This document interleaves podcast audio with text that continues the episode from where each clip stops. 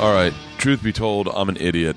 It's a new podcast. It was supposed to be a swapcast today, but I do this all myself, and I couldn't figure out how to download the file that was sent to me, and I'm it's late and it's in the morning, and I was going to plan on releasing Big Jay Oakerson tomorrow or next week, but I'm releasing it today, and then I'm gonna when I do get the swapcast uploaded and downloaded, I have an intro for it that I'll just keep, and then I'll release that uh, this week as well and so it'll be a double double whammy for you guys, and uh, and I and I know you'll love it.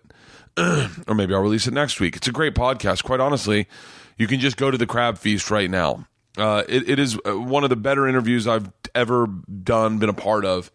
Uh, mostly because Jay Larson and Ryan Sickler are amazing fucking guys who make conversation so easy, and we got very fucked up. I got very fucked up. Um, so maybe I'll just make sure all the downloads go to them uh, and and promote them because it. I'm being serious. Uh, it's. I'm, I'm not to short sell the podcast I'm about to release because this one's fantastic, but I do have to say this. It was supposed to be a swapcast today, and I just can't figure out how to fucking do it. I'm going through a bit, lot of transitions in my life. Um, most notably, the fact that I've kind of uh, decided to stay away from television for a little bit and just focus on my stand up and my um and my podcast. And and I think to be honest with you it's paid off in absolute spades. You know I'm a Google Trends guy and that I Google Trends myself to see if I'm spiking and I'm spiking higher than I've ever spiked ever in my entire life. And I think it's because of Rogan's podcast of wanting to do hot ones and getting myself on hot ones because I love that show. Uh, I've got a podcast coming up with H3 Productions. And you know when I was in television I couldn't I never had time to go do a podcast like the Crab Feast because I was like I remember they one time I did it they I was like yeah you guys need to come to me because I was so overwhelmed.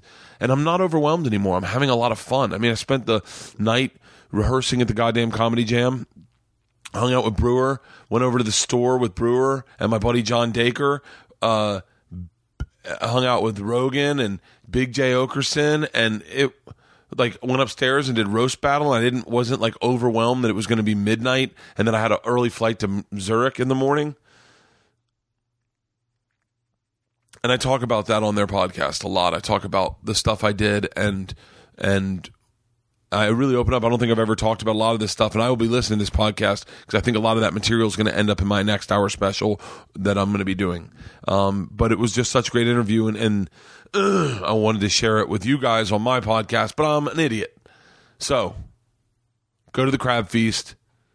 Uh, download this week's Crab Feast. They just released it Tuesday. They release it every Tuesday, and it's a great fucking podcast. It really is. It uh, it's very open and funny, and and it's I talk a lot. Uh, so you know that's why I like it. So go to the Crab Feast and download that podcast. That is my catch up with you this week. Oh, I have more catch up. I'm in San Diego this weekend. Uh, I'm in San Diego at Acme Comedy uh, Company, American Comedy Company, American Comedy Company. Uh, see me in San Diego, and then Wilbur Theater January 21st, and then uh, Big Surprise. Uh, I, I guess I can say it. I don't know. I think I'm doing Conan on the 24th, so check out Conan. Uh, that was they were cool. The, most of it's coming off the heels of the fact that I have focused more on stand up and I and and me posting everything and I had that machine video went viral on Facebook. It was really kind of caught me off guard. You know, had 1 million downloads one day and I was like, "Wow, it's only been up for 24 hours. That's odd." And then I remember looking at the shares, how many people shared it and it was like 125,000 or something. It was ridiculous. I was like, that can't be right. Uh, that might be the wrong number, by the way, but I was like, that can't be right. And then all of a sudden, the shares were up even higher, and I was like, holy crap, what in the name of God? Like, and then it just started exploding, and it went from like one million to three million, then three million to five million. Then on New Year's Eve, it was at seven million, and then and then it was like at 10 million and then it, was 11 million i thought it was going to stop and now it's at 18 million and uh and it uh, very cool i was very i'm very thankful and I'm grateful for you guys because I know that the vast majority of you guys are the ones that shared it. Because when you're on Facebook, you're not thinking about me going like, "Oh, how can I help Bert's career?" But if I pop up in your feed, you're like, "Oh shit, it's Bert," and you shared it. So I and I know how many of you listen to this, and so I can almost guess that all of you shared it, and then some. Uh, so yeah, so that was really cool. I was in Jersey, had a really beautiful moment. By the way, um, someone offered me um, a joint, and I took a hit, and it started snowing, and I fucking might have had the experience of a lifetime.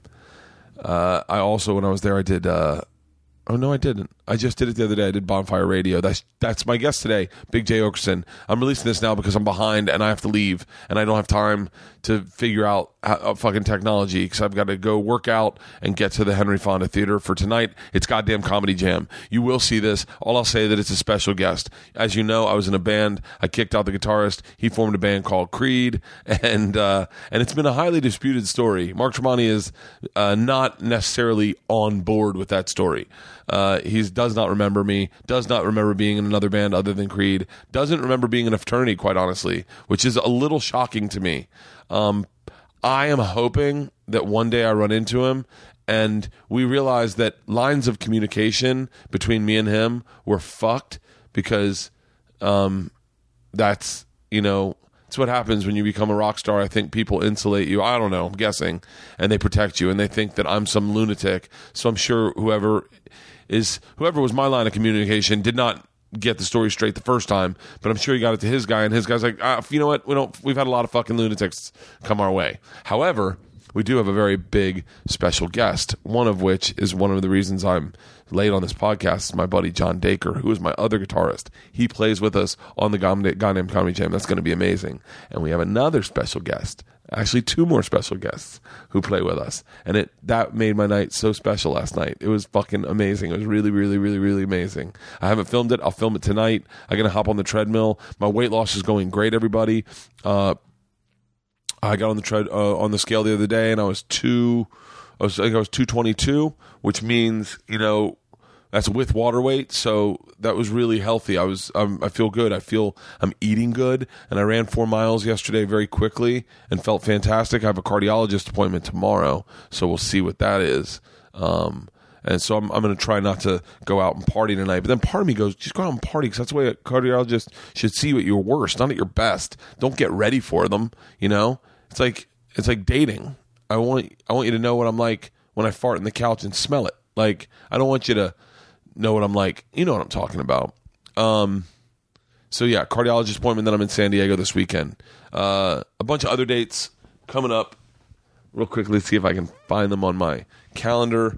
I know we've got Buffalo because I'm par- I'm I'm going really hard.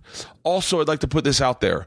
Um, if you are British and you have a favorite British comic or a favorite British uh, uh, entertainer, I guess. The, I'd love to interview Robbie Williams, but, but I don't think anyone of my fans really care about that. But I just like Robbie Williams. I think he's fucking cool. Um,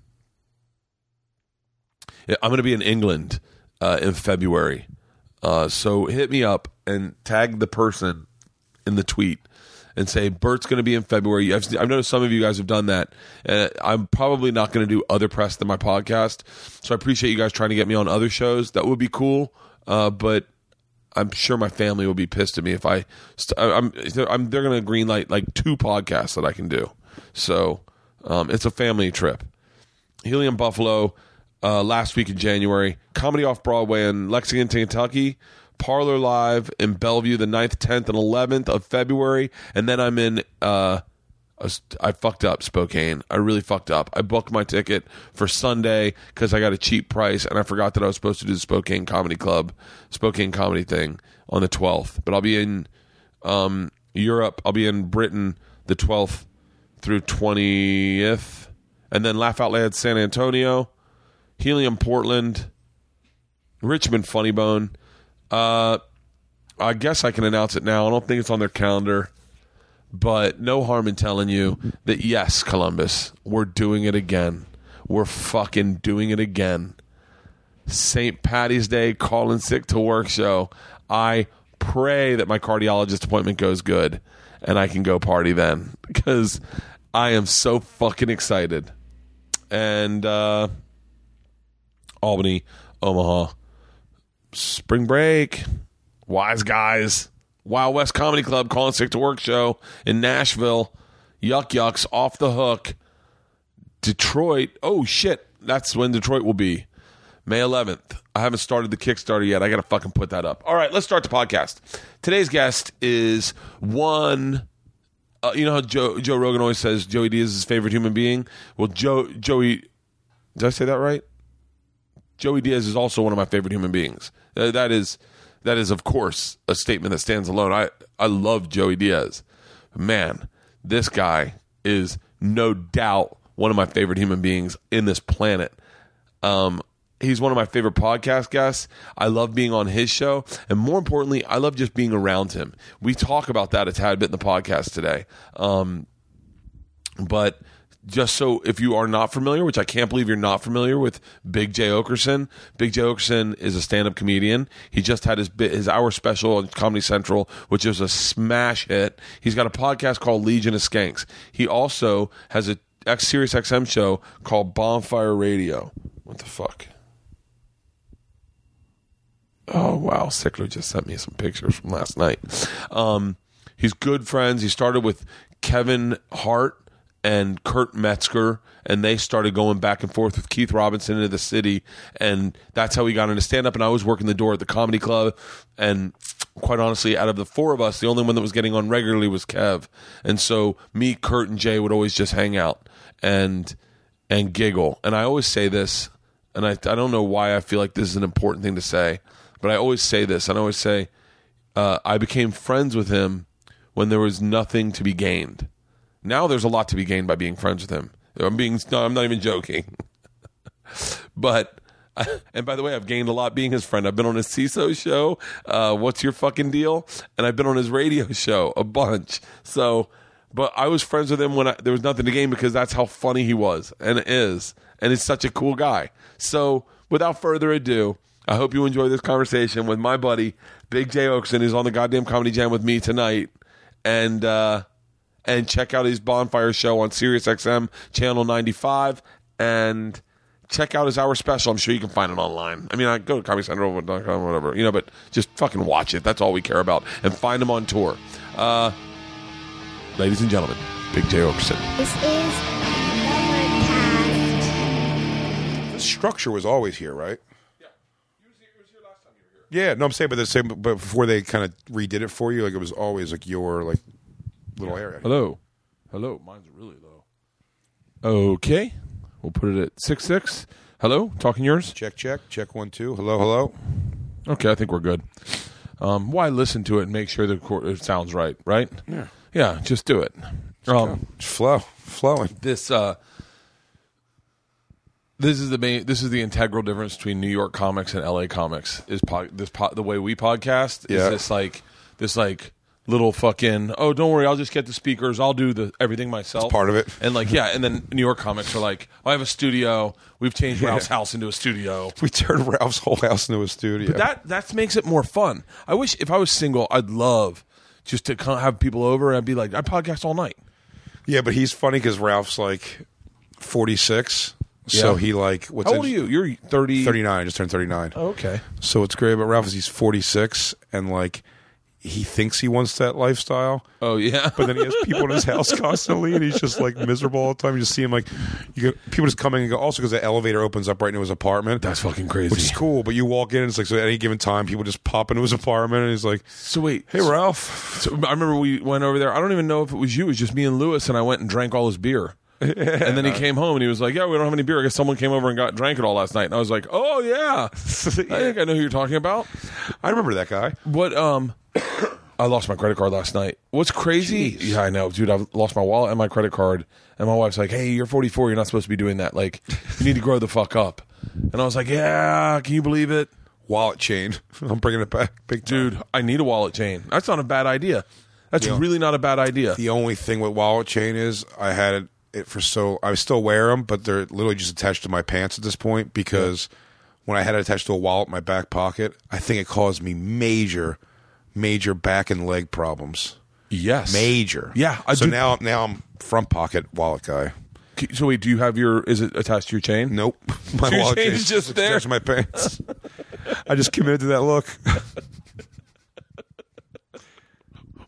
now it just has two. Now it's just two hooks. Now this is just this is the back is just this connected to my jeans. Can I tell you that? Like when I was in college, I dyed my hair blonde, and I couldn't commit to the look. Like I, I couldn't just like I had.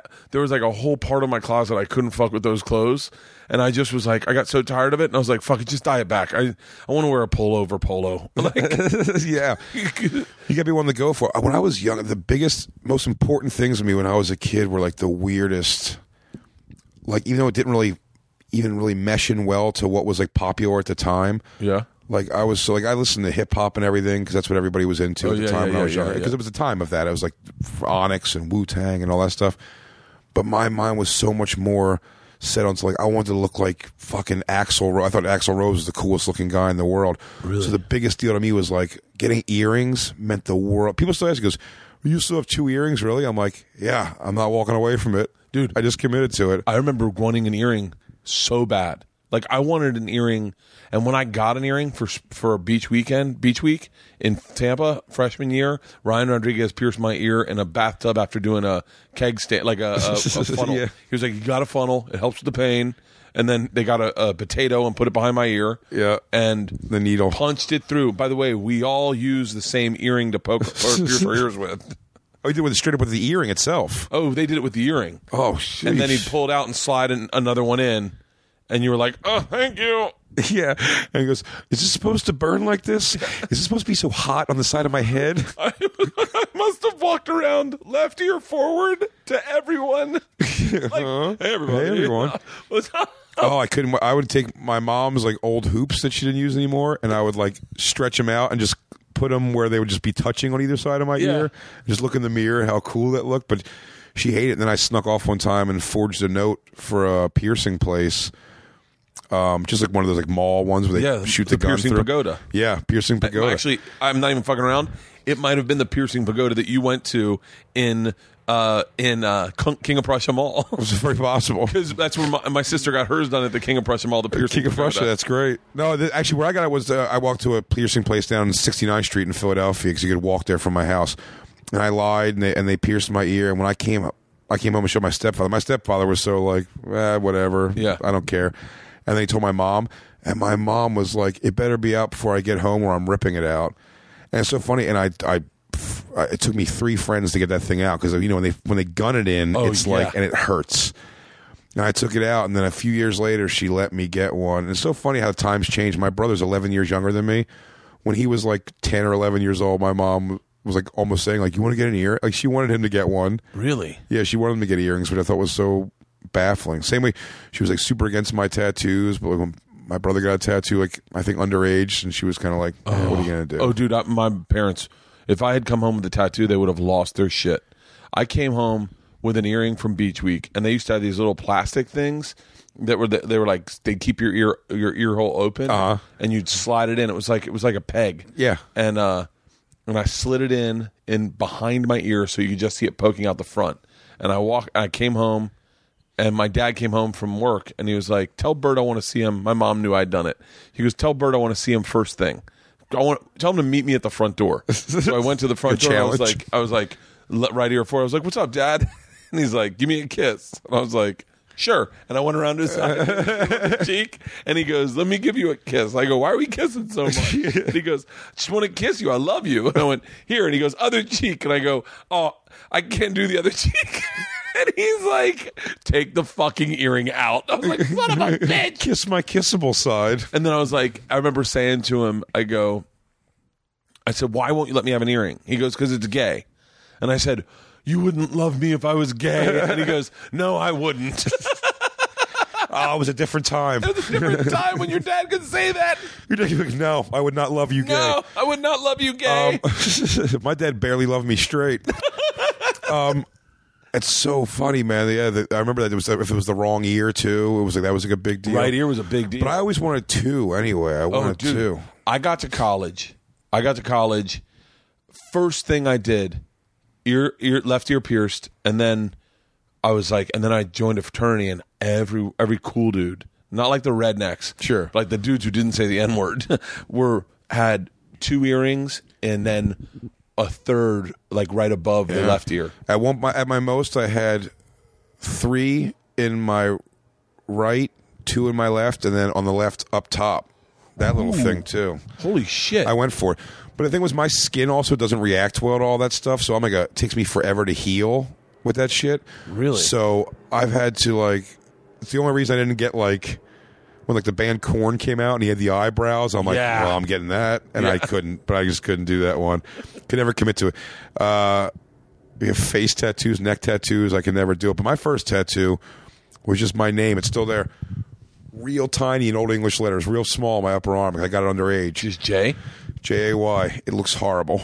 It- did you cover and I- it? Still there? It's still there. Really? Yeah, yeah. And I'll, I'll show it to you. But it's uh, I got it, and I was like, oh, this is good. It's up high.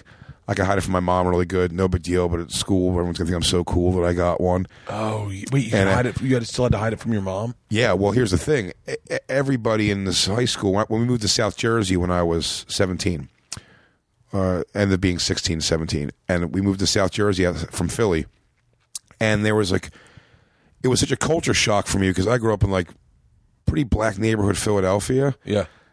to going like this very like like the black people were sparse like in the in the neighborhood we lived and all the kids were like these like suburban kids whose both their parents worked you know what i mean like everyone's Yeah. parents worked and they were just like shitty that's where like i said like when i moved to the suburbs of south jersey is where i encountered all like kids oding from heroin kids, Really? all this crazy shit I would have thought you would have gotten that in Philly. Nope.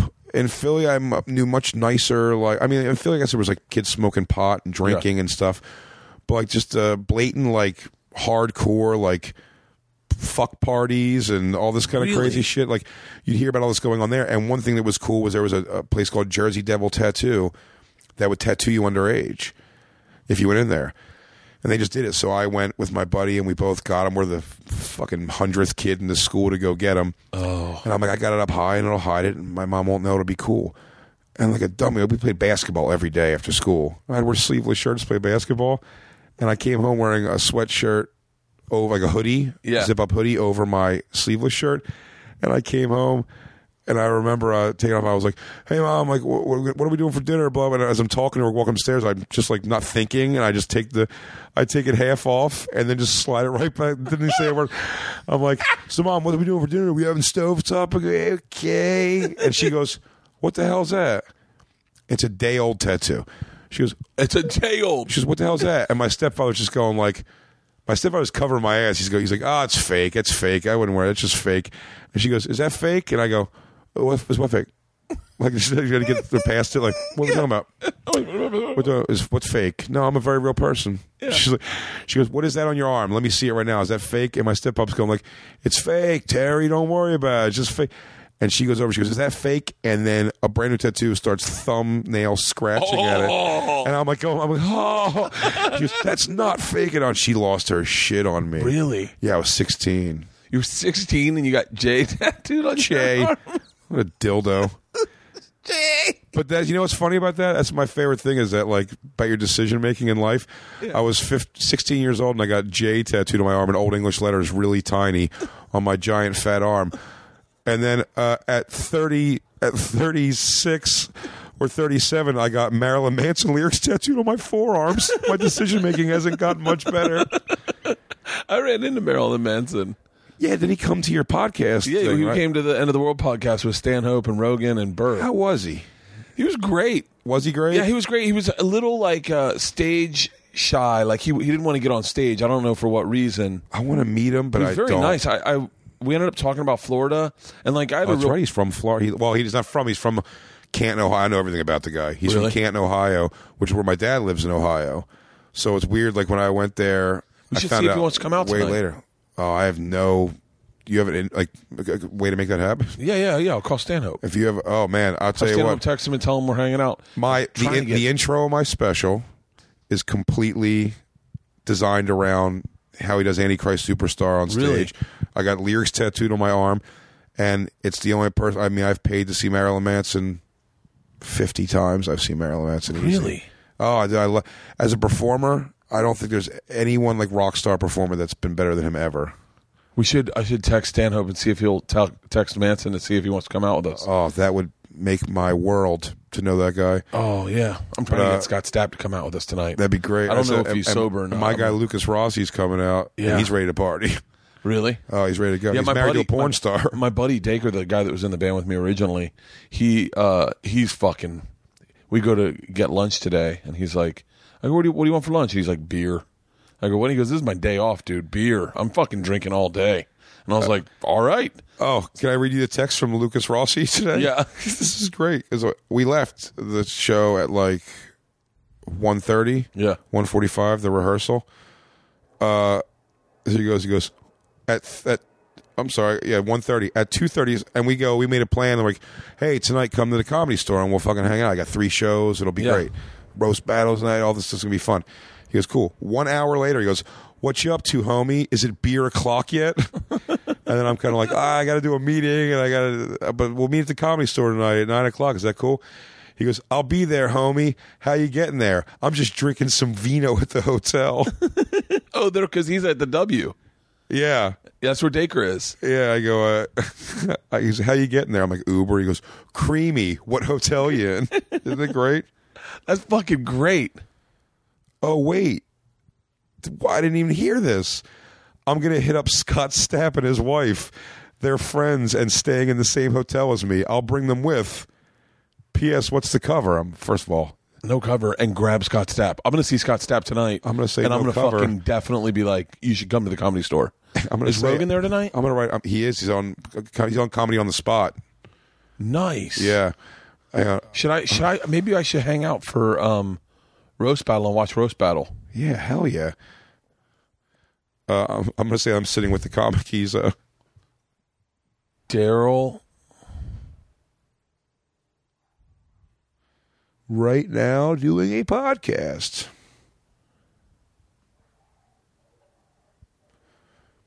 Well, that doesn't sound good. This is gonna be a crazy night. We, we gotta get Marilyn Manson out tonight. This Let's just might go be- for it. Let's just go. Let's make it an epic night. Why am I? Why can I not find? Uh, Moses, Brian Moses. There we go. I'm texting Daryl right. I'm thinking of Brian Moses. That was racist. Just two black guys. Um, Well, in fairness, those two particularly look alike. are you doing roast battle tonight? That's me seeing if I can judge roast battle. Hell yeah. Um. Oh yeah, yeah. We're gonna go. We're gonna go. We have rehearsal at eight, and then we're gonna go straight to the store and just sit in the back porch, sit in the back bar, and drink. But my, I'm fucking wrecking my voice with alcohol. yeah, but you're also coating it in a weird way. good call. It helps. Hey, you know Turn what to I, whiskey. you know what I wanted to talk to you about? We had a conversation yesterday that was like it was like I, it was like two kindred spirits at the same moment having like a, like an it's like if two guys with small dicks ran into each other in a locker room and they're like, "How come everyone's got big dicks?" Yeah, what's up with that? Yeah, and we were talking about money, and we're like, "How come? How do these people make so much fucking money? Like, I make good money, but like, even still, I go, man, like, I don't.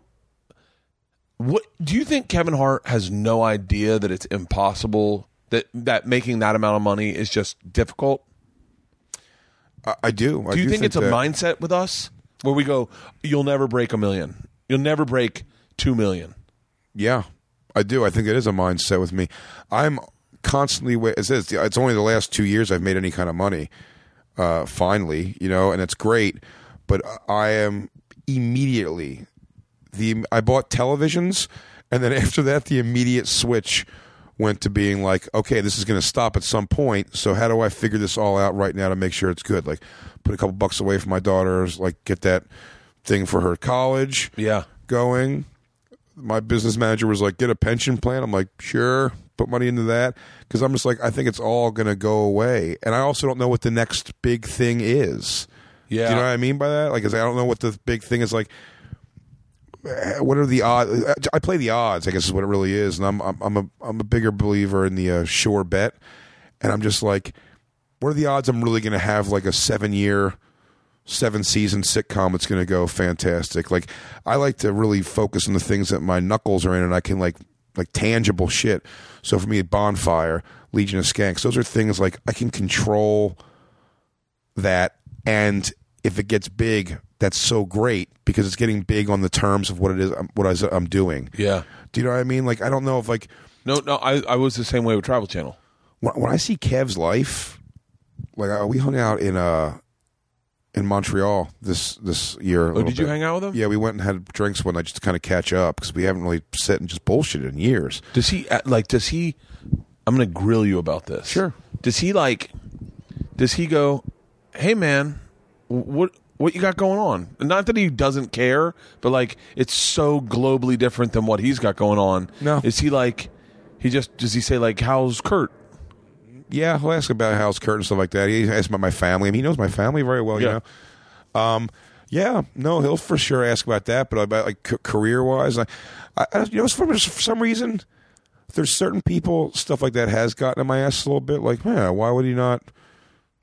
Cast an old line out there for your old pal Jay before, but for some reason with Kev, I never felt that way. I felt I like never we were, felt that way with Amy ever. Yeah, like I, like, and I, I, and I, I think I've, I was, I would, I would say I was really good friends with Amy. Meaning, Yeah. like, like I never, there was no, I never, th- I never thought she'd be where she is now that quickly. Yeah. I, mean, I always saw her to be successful. I remember her turning down a gig in front of me one time to work with Attell, and I, I want to say it paid like fifteen hundred dollars to feature for him for one night, and I was like.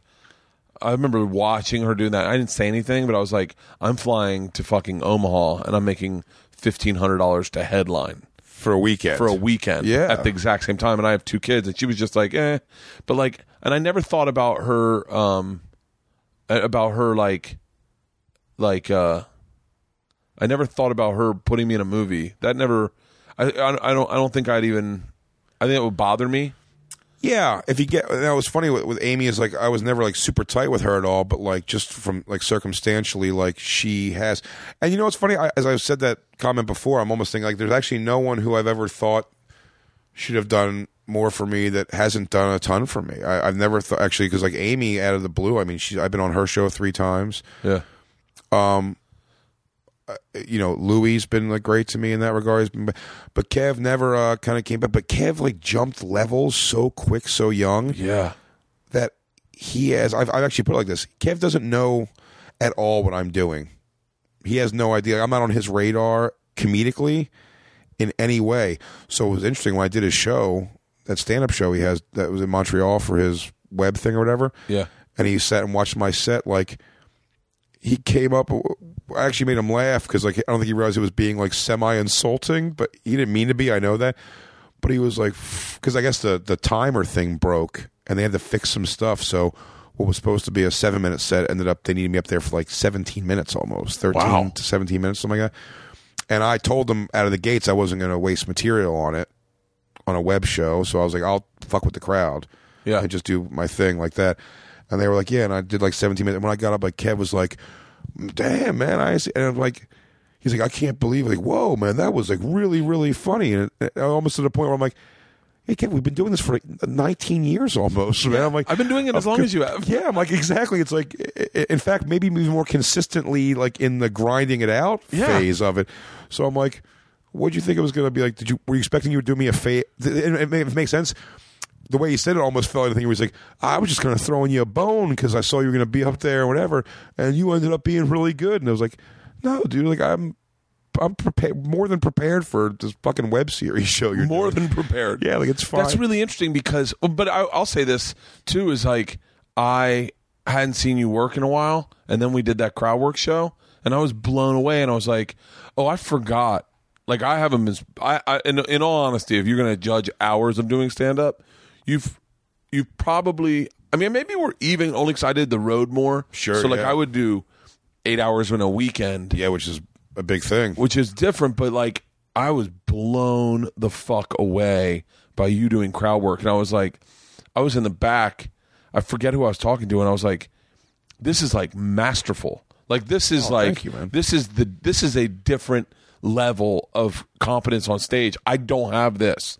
I may be able to do some stand up and stuff, like and I think I can do crowd work. Like, because I can, because if it happens on the road, I'm good at it because it happened. But I can. cannot just go up there with nothing and remain. You can though, hundred percent. You can, and definitely, you, and that's and not everybody can for sure. But you're a person that definitely can. It's someone who like. I hate. To, I always like when sound like preachy or like too artistic about comedy. I always think it sounds so lame. No, I love it. but there is a thing where it's like there are. It's what I hope I am. I don't think I'm a, a, a stellar writer of any sort. I think my jokes all have to come from something pretty real.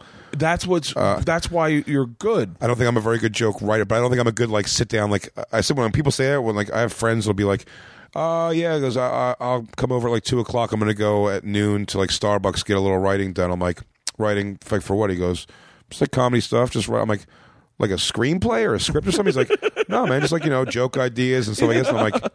I can't even begin like uh, to sit down and be like, "Come on, funny, here we go." uh, so the president's, Bob, I, I, I don't know how that works. I can't works do that either. but what I think I am, this is the cockiest sounding thing I've ever said, but I don't mean it because I think the comedy is belongs to the fucking writers, Yeah. like the beasts who can go up there and like turn these amazing jokes. But I think I'm just pure funny. The only thing I know that I am for sure is a funny human being. I th- that's the same thing with you from the time I met you when we were both kind of just like dicking around open mics, even in New York, trying to get up at one o'clock in the morning in front of five people. Is like you're just pure funny, and that's something you can't. That's an intangible that you cannot learn. There's there is Those Harvard guys can all become these amazing fucking writers, but if you're in a uh, fucking five hour car ride with somebody, if me and you got a five hour car ride, we're like, I mean, we're gonna haul it up to. We're doing a gig in San Fran. I'd be like, yes, yeah. like we're gonna giggle and laugh the whole time and tell a fucking story. But there's people who are like great comics. You know, like Dave Attell is pure funny. You know, what I mean, Yeah. he's a guy's pure funny. But there's like really funny co- comics. I mean, I've been in a car w- with Louis C.K. before, and I mean, could, is, the guy's brilliant, Louis Yeah. C.K. But I mean, like the car ride was like, okay, I've been in an hour car Like, ride with Louis C.K. and we didn't speak at all. Yeah. and I would be, I was like, you know, like hanging out, like going, like, like so. uh I remember asking him what he thought of this girl comic, and he just didn't like her. And I was like, I, I thought you would have liked her. And he goes, Why? I said, Cause I, I don't know. And he's like, No, she's not funny. That's what I mean. Almost like a combative, like confrontational form of speech, where you're kind of like, how do you write such good jokes? And Where does your comedy come from? Like, Yeah, I'm the a good- guy. I literally, my wife said it to me. She found me to be, you know, you know, Cowhead, right? Mm-hmm. So Carmen on Cowhead's show had told me, drunk one night, that she didn't like me, and, and like, and I was like, huh? She's like, you're an asshole, and I was like. I've never been called an asshole. And she was like, To me, you're an asshole because you call up and you're so dismissive. You just go, Is Mike, is Cal there? and you don't say hi or anything. And I went, and then I got defensive. I was like, I don't have to say hi to you. I'm calling to talk to Cowhead. You're just answering the phone. She's like, Yeah, but we've been friends, and you don't say hi or anything. So I told my wife, and my wife's like, Oh, you're massively dismissive on the phone. She goes, What's so funny is you have a, a like a, a thing where I have a thing, and I don't know why, but like I, I don't I have no idea why I do this, but when I see anybody, when I have any interaction with anybody, I always try to make them laugh. Like I always Yeah, me am too. trying to get a giggle. Like uh I smile a lot and I I'm very I like people, I'm very gregarious. However, I was doing it on the phone to just to everyone I work with. And Carmen was one of them and I was like, "Wow. I didn't realize I was doing that." I did it on my agent. I go, "Is Heidi there? Is uh Max there? Is uh let me talk to Reg. Is let me is Judy around? Can you get Judy?" I like I I wouldn't and these are all people I like, but I was just doing that and I was like, "Oh shit." And my wife's like, "Oh yeah, you're like the most naturally funny, gregarious person, but in these one moments, you're being an asshole. And I was like, so I changed it around and I started like, now when I call fucking Cowhead, I almost make a point to talk to Carmen for like a minute. Like, Yeah. hey, Carmen, how's your day? Yeah, I'm very like, but I have such like a. And you said you're just kind of missing in that moment, and I said getting called out on it is the worst because then you're kind of like, what? Like I hate hearing that anyone thinks. When I've heard that before, I what? Years ago, when I was dating this girl, and she was like, this guy was like managing New York Comedy Club or something. Said he, he thinks you're an asshole or something like that. And I was kind of like, what? Like, and I didn't even know this guy at all. And I made a point to go over there and not. I had to figure out how to phrase it because I didn't want to be like, hey, "Do you have a problem with me?" Because I'm not trying to go be confrontational. I'm just kind of like, why would you think I'm an asshole, man? Like, Yeah. I come in, I want everyone to like me and see I'm like the fun, jovial guy who like Yeah. everyone has gets along with. Like, asshole. Like, I don't think I'm an asshole at all. Like, I'm such like a. Do you know Segura well? I want to be everyone's friend. We started hanging out a little bit. Uh, we hung out on Oddball. Oh yeah, We that's would right. bullshit there a little bit. Yeah, he's yeah. one of my he's he's someone who's a good joke writer, naturally funny, but would never show it to you. Like he doesn't like showing you. Got, he's got to like you to show you that he's funny. Sure. like Yeah, I in get hanging that. out, he is he's dismissive. Like he like he's like yeah, sure, sure. And then once you hang out with him and friends with him, he's fucking hilarious. I, I, is there like what's the what's the the, the in between of like the alpha and the beta? Because I, I don't think I'm either in a weird way. Is that what it is? I'm just guessing. I'm, I'm a gamma male. Yeah. Uh, like, yeah, because it depends where it depends where it is. Like if I go into a thing, a car with a lot of people, and and there are big personalities in it, like in a big personality thing where I don't know people that well. Like I'm very quick to like just lay low. Oh, when I've done things like I, I remember going to South Africa to do comedy years Okay, ago. okay. and getting in a transport. Uh, you know, in South Africa with with all these comics, guys from London and blah blah, and I get those situations or any trans any comedy festival, you're in a transport, and I feel like these guys and the thing are all one upping each other, and I just have much more of like a. I'm, I'm looking for my moment to say something funny, but I'm definitely not like I don't just keep going and hoping something good comes out. Oh, in in those moments, um, I was told that I cast a very large wake. I was in South Africa, and Andre Vincent, who's there as a British comic, one night he was like being distant to me, and I was like, I was like, hey, what is the matter? Are you mad at me? He was like, no, I can't take all of you in one day.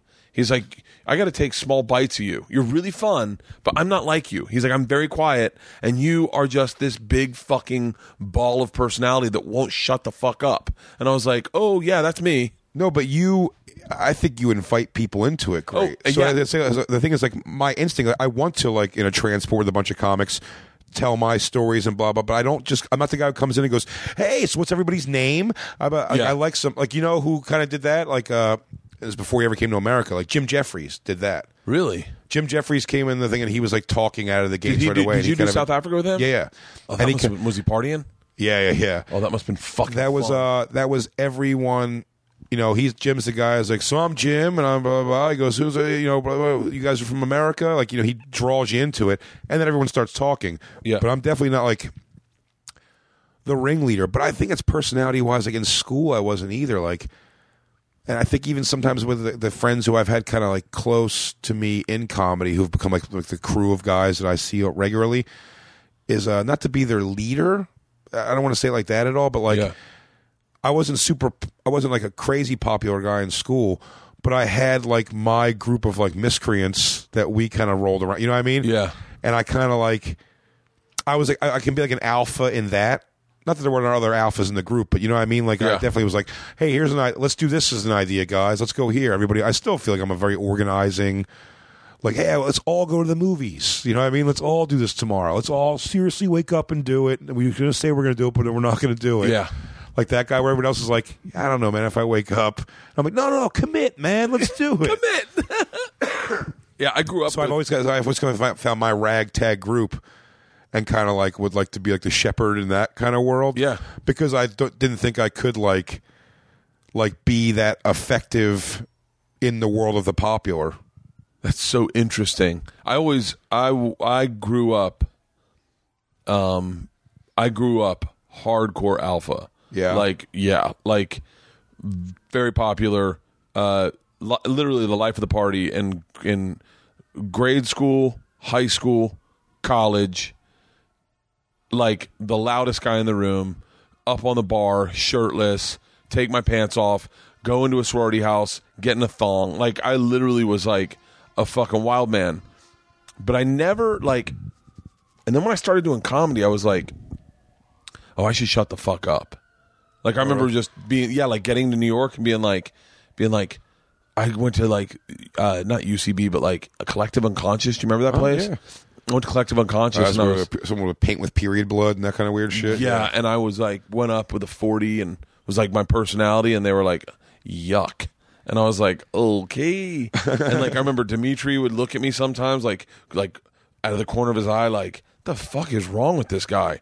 And then I was just like, oh, I gotta fucking, I gotta shut the fuck up. And so then I just was like, duck your head down, do the work, become a comic that other comics like.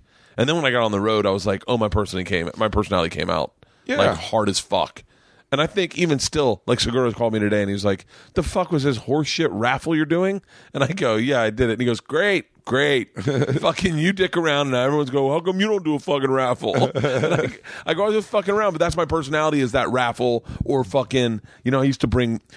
Oh, the thing with uh, take the dollar from the audience. Yeah, take the- yeah. I mean, that's great. but like those that that is m- definitely my personality is this fucking like like Todd Glass I think and I could be brothers. Oh, I, honest to God, when I and I mean this when I say this, you and Todd Glass. It's so weird you said it because I don't even know your relationship to Todd Glass really, but like two people. I said this last night out back at the comedy store. I go because I said something about seeing you before or seeing you in the afternoon yesterday, but I was like, you and Todd Glass, two people. When they walk in, I'm kind of like, it's gonna be fun.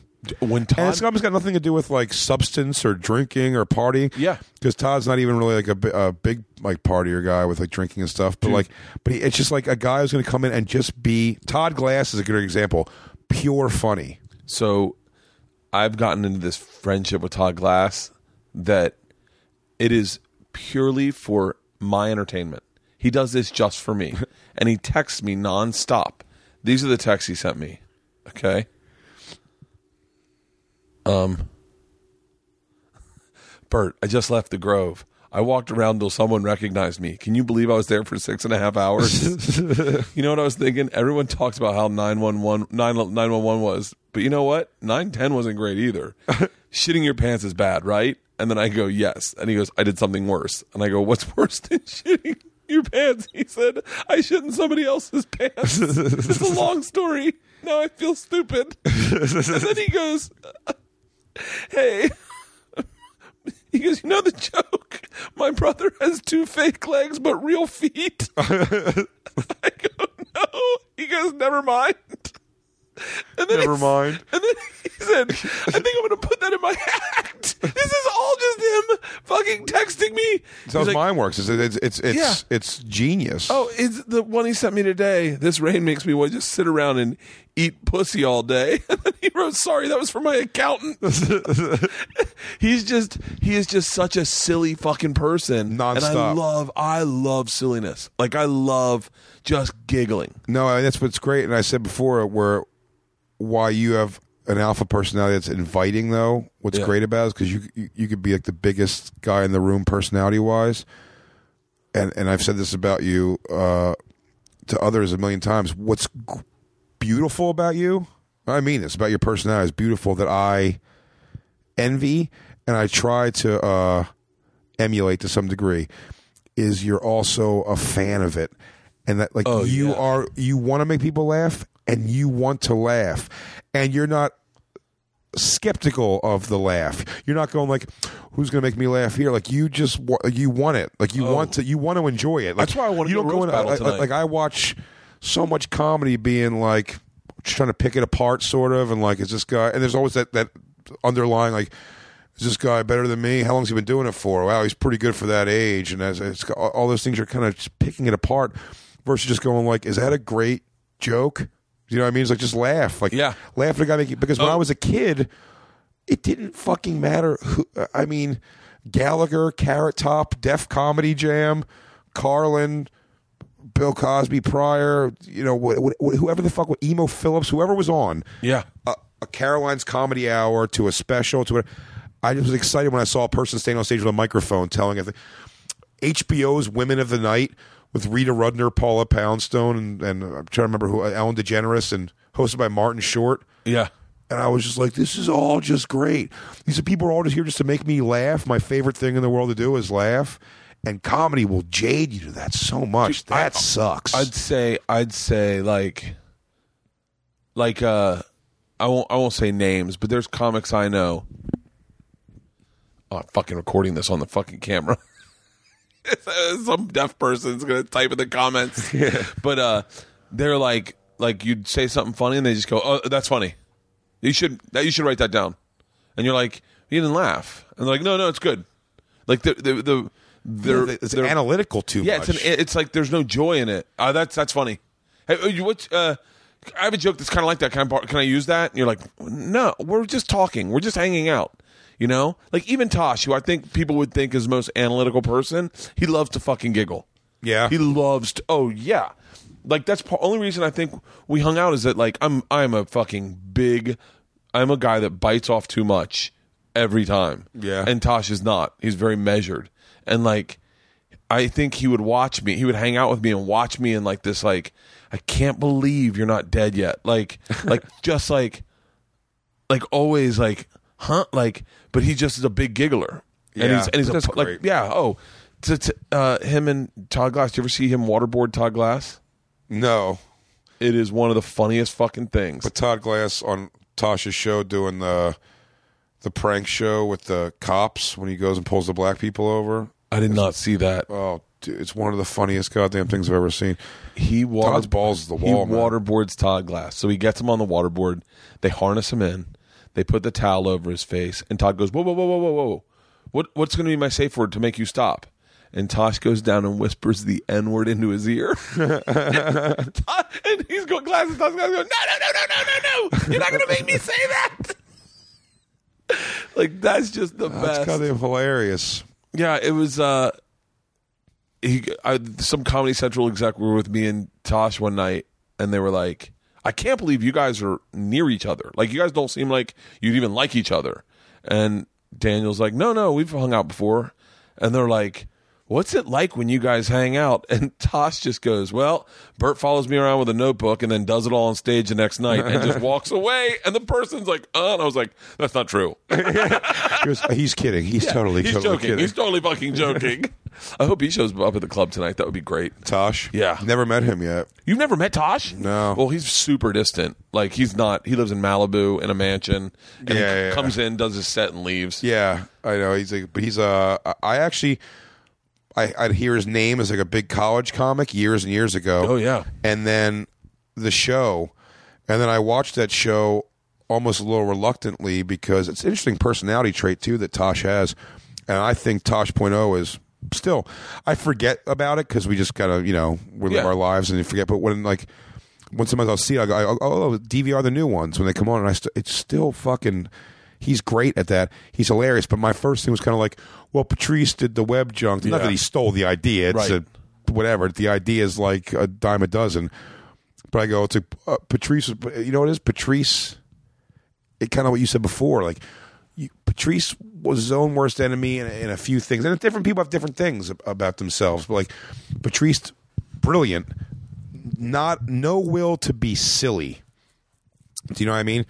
Yeah. He, he- there was he didn't have like a real silliness to him. Like he's hilarious and ball busty and over the top and and such a brilliant mind for comedy, but not silly. What I what, so when he did web junk, Patrice did it. It just was like him, kind of like ah, you know, dumb white motherfucker falls off skateboard, blah blah. blah. It was no like uh, heart into it. The job, it was a job yeah. on TV. And when you watch Tosh do it, like, oh, that guy, like, you know, he makes fun of the video uh, of some naked guy doing something, and then next thing you know, he's naked and has a bottle rocket up his ass, and Yeah. he's like, you know, doing whatever, and like he just goes for it. Like he goes for it hard, and I, I appreciate because he's silly. Yeah. like Tosh has a real silliness. So even in measure as he is. And I calculate that might be like I appreciate your willingness to like be silly and He might be one of the few. I, I wonder if I wonder if we're breaking this down this way. Maybe the successful people aren't silly. Like maybe the uber successful people, like Amy, is not silly. Like I don't, I don't read her silly. no. Kevin, I don't see Kevin as silly. Definitely not silly anymore. Like I like I just saw him on CNN and he was I was like I was telling Rogan, he's transcended comedy. Kevin Hart? Yeah.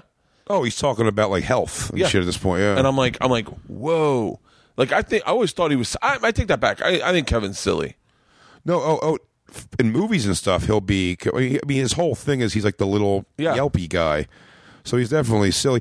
No, I think silly can be successful, but like, what doesn't go a lot of times in line with silly is a fucking business mind.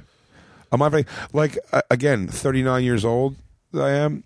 I we you know we laugh now where it's kind of like, well, what am I like a year or two maybe from figuring out like, do I buy a house? Do Yeah. I get something out here? Do I get something for my ex and daughter as an investment property, anything, or to buy an apartment in the city maybe in New York? And then it's like, uh, but the only phase of that idea I know is I go, it's like, okay, I guess I'll buy something now, Yeah. and then I have to, and then beyond that, I have to ask somebody. Goes, so what do you do when you do that? Like, what's That's what. what's that thing? Yeah. I mean, both cars I've ever owned, like new cars I've ever got in my life, my ex-wife went and did it. I mean, I stayed home Yeah. because I don't even know the process of what we're doing. I go, she goes, well, we got the MSRP uh, percent. I'm like, how much is it a month? Like, what do I have to give a month to How own much do this I have car? to make? Yeah, That's what what, I. yeah, what that's what I look at things. Like I call. I I said to Leanne today. I go. I'm getting a new car. She's like, you are, and I was like, yeah, I'm going to get a new car.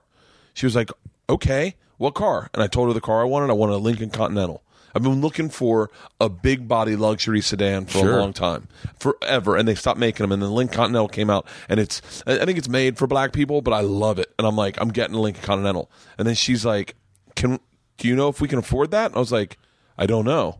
I was like, oh, let me call my business manager Yeah. and see if I can get a car, dude. I'm identical. When we got when we we just renovated the house, and they said they, I'm um, not to. I won't get into this because everyone remembers the argument I got into Ari with the concept of Ari doesn't even understand the concept of a home loan. Like, and I I do kind of like I know that.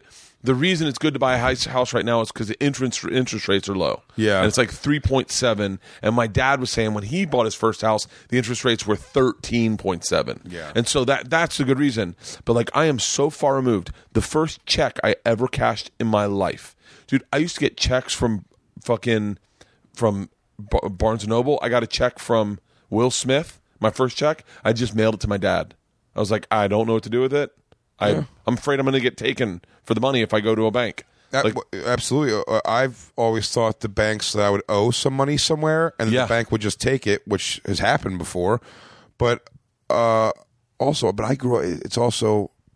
I mean, I don't think you did grow up this way, but I mean, like I grew up in a house like we lived check to check. we for live check to check. But I, but but not just check to check, but like we paid. Like when I started to drive, it was like go pick up our checks from work, and they worked in a hospital. My mom and step Yeah. pop, like they made decent money Yeah. um, they weren't doctors, you know, they're respiratory therapists, and like they make like a good living. But it's the way they lived and the, the debt they were in their lives and what they did. I pick up their check from their work when I drove, and then go to the check cashing place and cash their check for the whatever two percent that the check cashing place takes.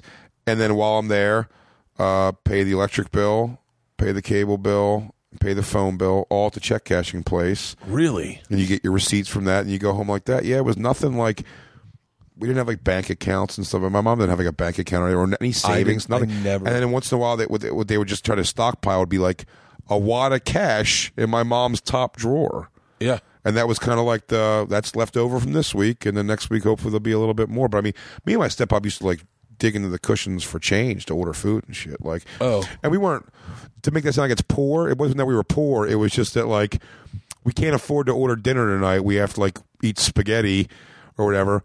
Or if we can find enough quarters in the couch, you know what I mean? Oh, Digging in the couch, like maybe we can get cheesesteaks or something. Oh, dude, I I mean, I, I don't think by any stretch of the means did I grow up poor, but my dad lived check to check, and I think I think that despite the fact that you may have some stuff, you know, Yeah. I think you definitely you you sense that in your parents' energy where you're Yeah. like we're like I, I like I got a car when I was 16 wasn't technically the car I wanted, but I got a car. Yeah. and I remember my dad being like.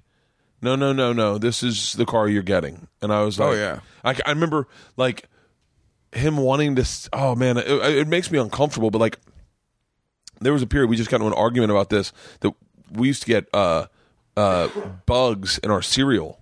Like Really? Yeah, like because we lived out in the sticks, and you'd buy cereal, and it would be in a grocery store that not a lot of people frequented, and you'd get it, and there would be bugs in the cereal. And I remember my like my mom saying stuff like, "That's not in our budget." Like you'd, I'd say, "Oh, let's get Twinkies." That's not in our budget. And like, and and then my dad made made a lot of money right after I left college. Like right when I left college, my dad made a dickload of money, started making money, and I so I never really had any connection with it. I never saw him have money.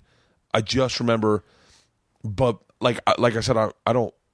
I mean, when I worked at Boston Comedy Club, they were like, "We're going to give you twenty five dollars a week," and I was like, "Fuck!" I called my dad. I'm like, "I'm making 25, 25 bucks a day." Was Yeah. what I could get, and I was like, 25 bucks a day," and I was doing weekend spots for like fifty, I think. Yeah. was it fifty? At the time, it was fifty bucks a, a weekend. What's spot, a weekend yeah. spot now in the city? And then uh, the weekends are generally seventy five a show, and then some places like uh, the cellar is like hundred or hundred and twenty five at the Village Underground. God, It's gone up, but that's they they they set the bar though the cellar I think for that. But I remember the cellar was like even when I first passed there, how long ago that was that it was a uh, food spots. The last spot was for food, and I thought that was the coolest thing. I go, I'm getting uh, twenty five bucks from the Boston, Yeah. and then uh, dinner's on the house. That's fucking great. Yeah. It's- I was like, this. and it made it made such sense to me. Yeah, I remember Eddie Ifft was the first comic who came to Philly to do that Black Comedy Club. Yeah. that was like a white mainstream comic guy from New York. That was up working in New York, and he was telling me like, you know, it, it- it's so funny in hindsight hearing the numbers he was giving, but it was so romantic sounding to me. He's like, yeah, you go around. He's like, you can go to Dangerfields. They give you like, you know, you do like thirty minute sets there, but that's like, you know, they give you like twenty bucks. And then you go down to the Boston, whatever, you get 20 bucks. So you make like, you know, 40 to 60 bucks a night if you do two or three clubs. And then you go to the comedy cellar, you do a late night spot there, and they, you know, it's a food spot. They, you know, they get, they, you get to order whatever you want off the menu for free. Oh. And I'm like, that's living it. Yeah. Like, that's living comedy. It's so, I remember I remember when we went being in New York and just going like just being like I I I, I honestly don't think I saw anything past being in New York. Like I didn't know anything about television. I remember them saying that Jim Gaffigan got $125,000 for a for a commercial. And I was like okay, in my head I was like, okay, so you just hang out in New York until you get one of those.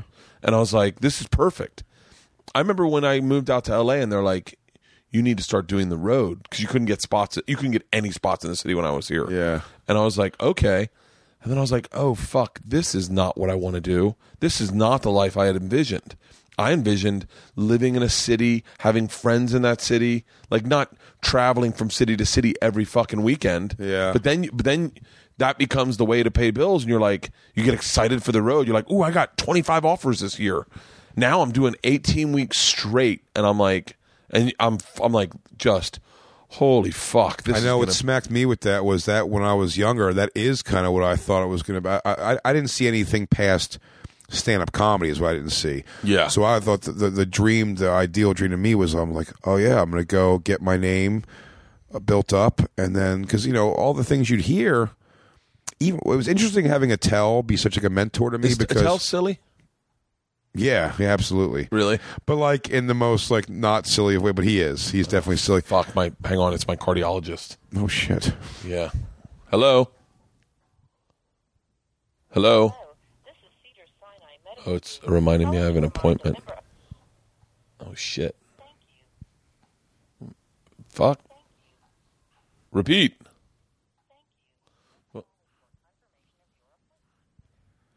Sedan at 250 North Boulevard. maybe I should. Thursday, January 12th at 11:20 a.m. Eleven twenty. Not bad. Yeah. Uh, that hopefully Thursday. Uh, I yeah, it's sketchy. You have a cardiologist? No, I probably should. oh, it's fucking sketchy. It's got to be scary to go in. Well, I did that weight loss thing, and I really kind of thought I think I might have fucked up my heart a little bit because Really? I didn't do it healthy. And there was like times when I was running where I was really out of short of breath. And then I realized it's because I was only eating like 500, 700 calories a day, and I was just exhausted. And so because I I ate like four eggs today, four eggs scrambled. I love it, runny. And then got on the treadmill and just murdered it and ran four miles in like 40 minutes and was like, okay, I'm not worried Running the whole heart. time? Yeah. That's great, dude. I can't do that. I got to stop smoking cigarettes. That's the number one. I want to start. I I came here and had a cigar in the backyard last night. Best cigar I've had in fucking really a long time. Really? Oh, I may have another one tonight, but I got to sing tomorrow. yeah, yeah, it's true. The uh, so you telling me about Attell? yeah, well, see, the thing about Attell having him as like a, a mentor for me as he was, and taking me on the road with him so much, like it was interesting watching him just be baffled why I'm still calling him up, uh, uh, you know, and being like, "Hey, so." my February March is pretty light, so like if you could use me on anything, and he'd be like, yeah, of course, man. We'll do these like three gigs. You know what I mean? You come with me Yeah. this weekend, this weekend, this weekend. But he'd be like, didn't you go to this gig with me before? And I'll be like, uh huh. And I'll be like, they're not like headlining you now. They're not bringing you back. And it's like because him and Louis come from a school of this that that's not a thing anymore, which is the get an hour of comedy together that's solid Yeah. go hit the road. You just can't. It's like now these clubs are all like, well, what? How many tickets are you selling? Like, Oh, dude. uh, now, now it's that is.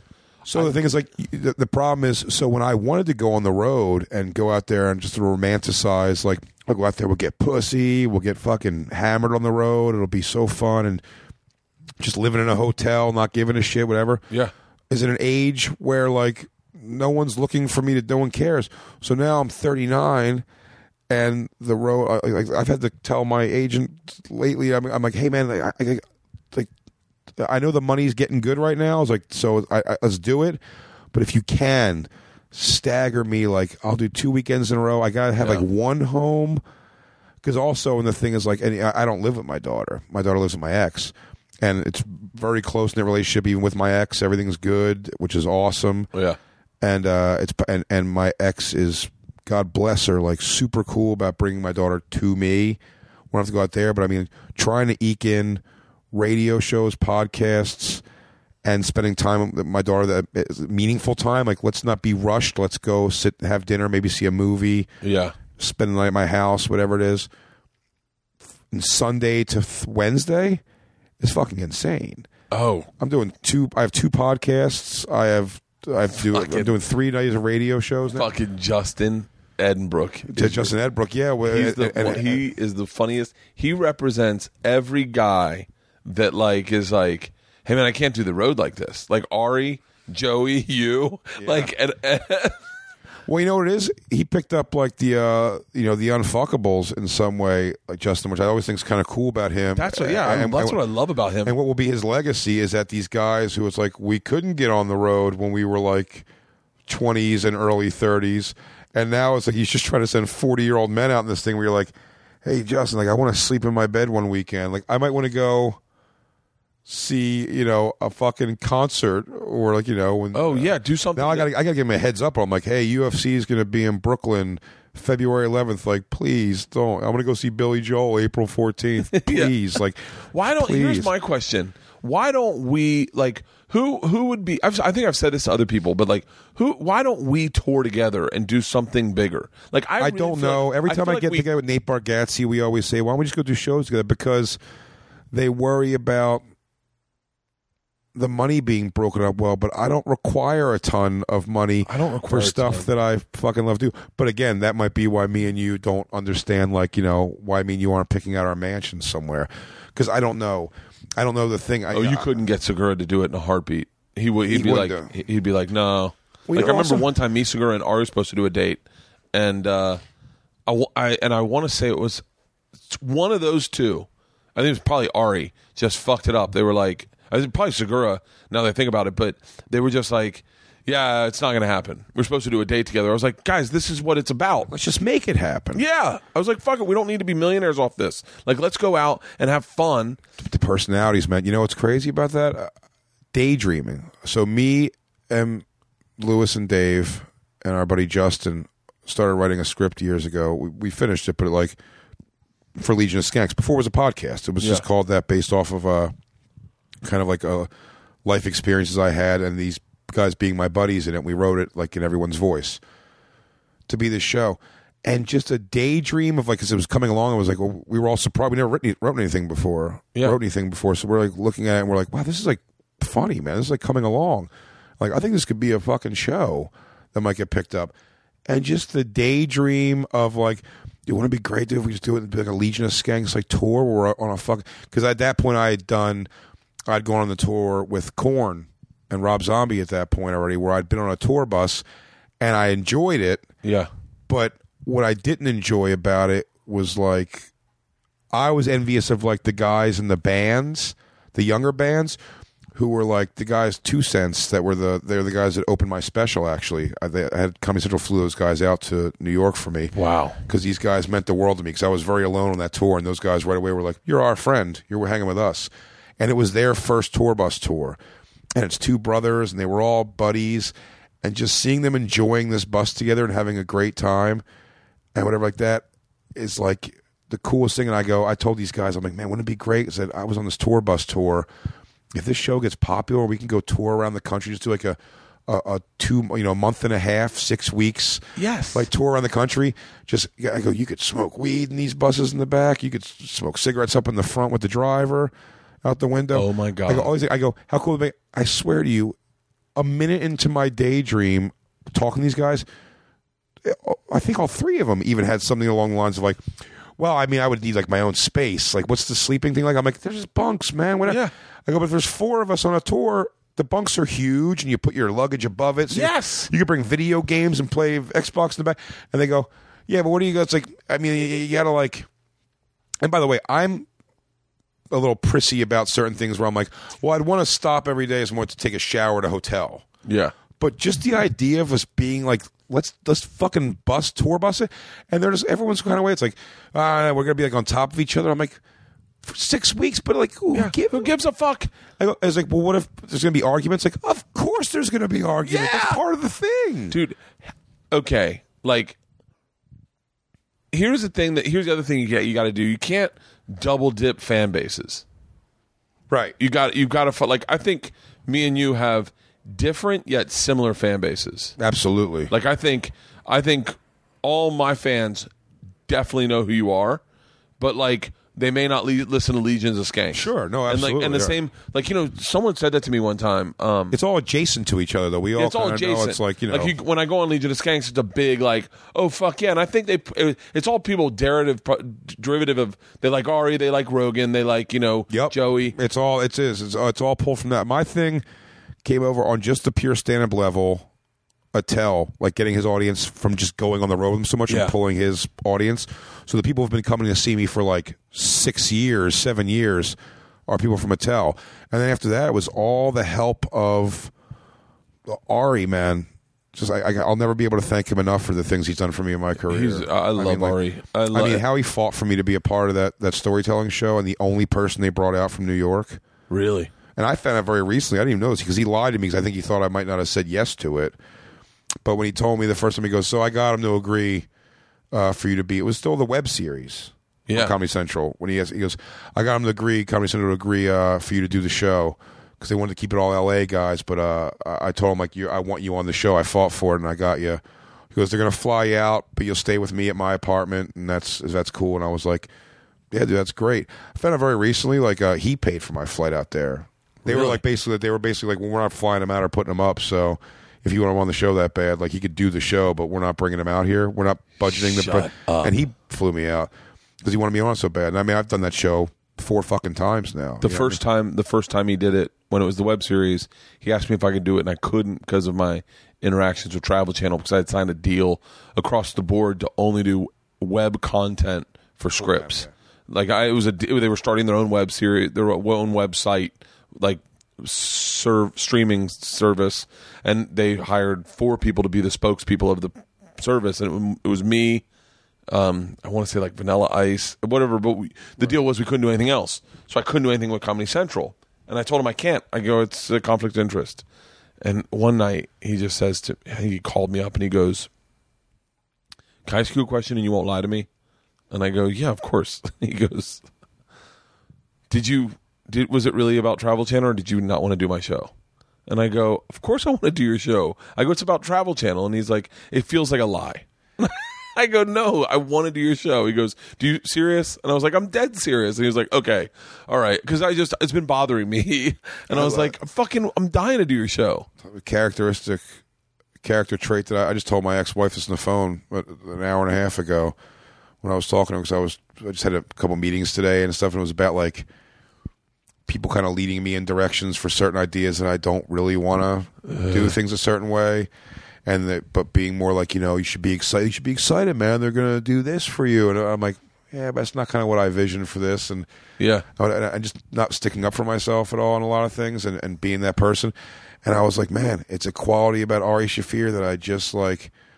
Because I met with Jeff Tomsic today, and he was telling me about Ari with that show particularly, his storytelling show. Like, they wanted to change that a thousand different ways, and he was like, no.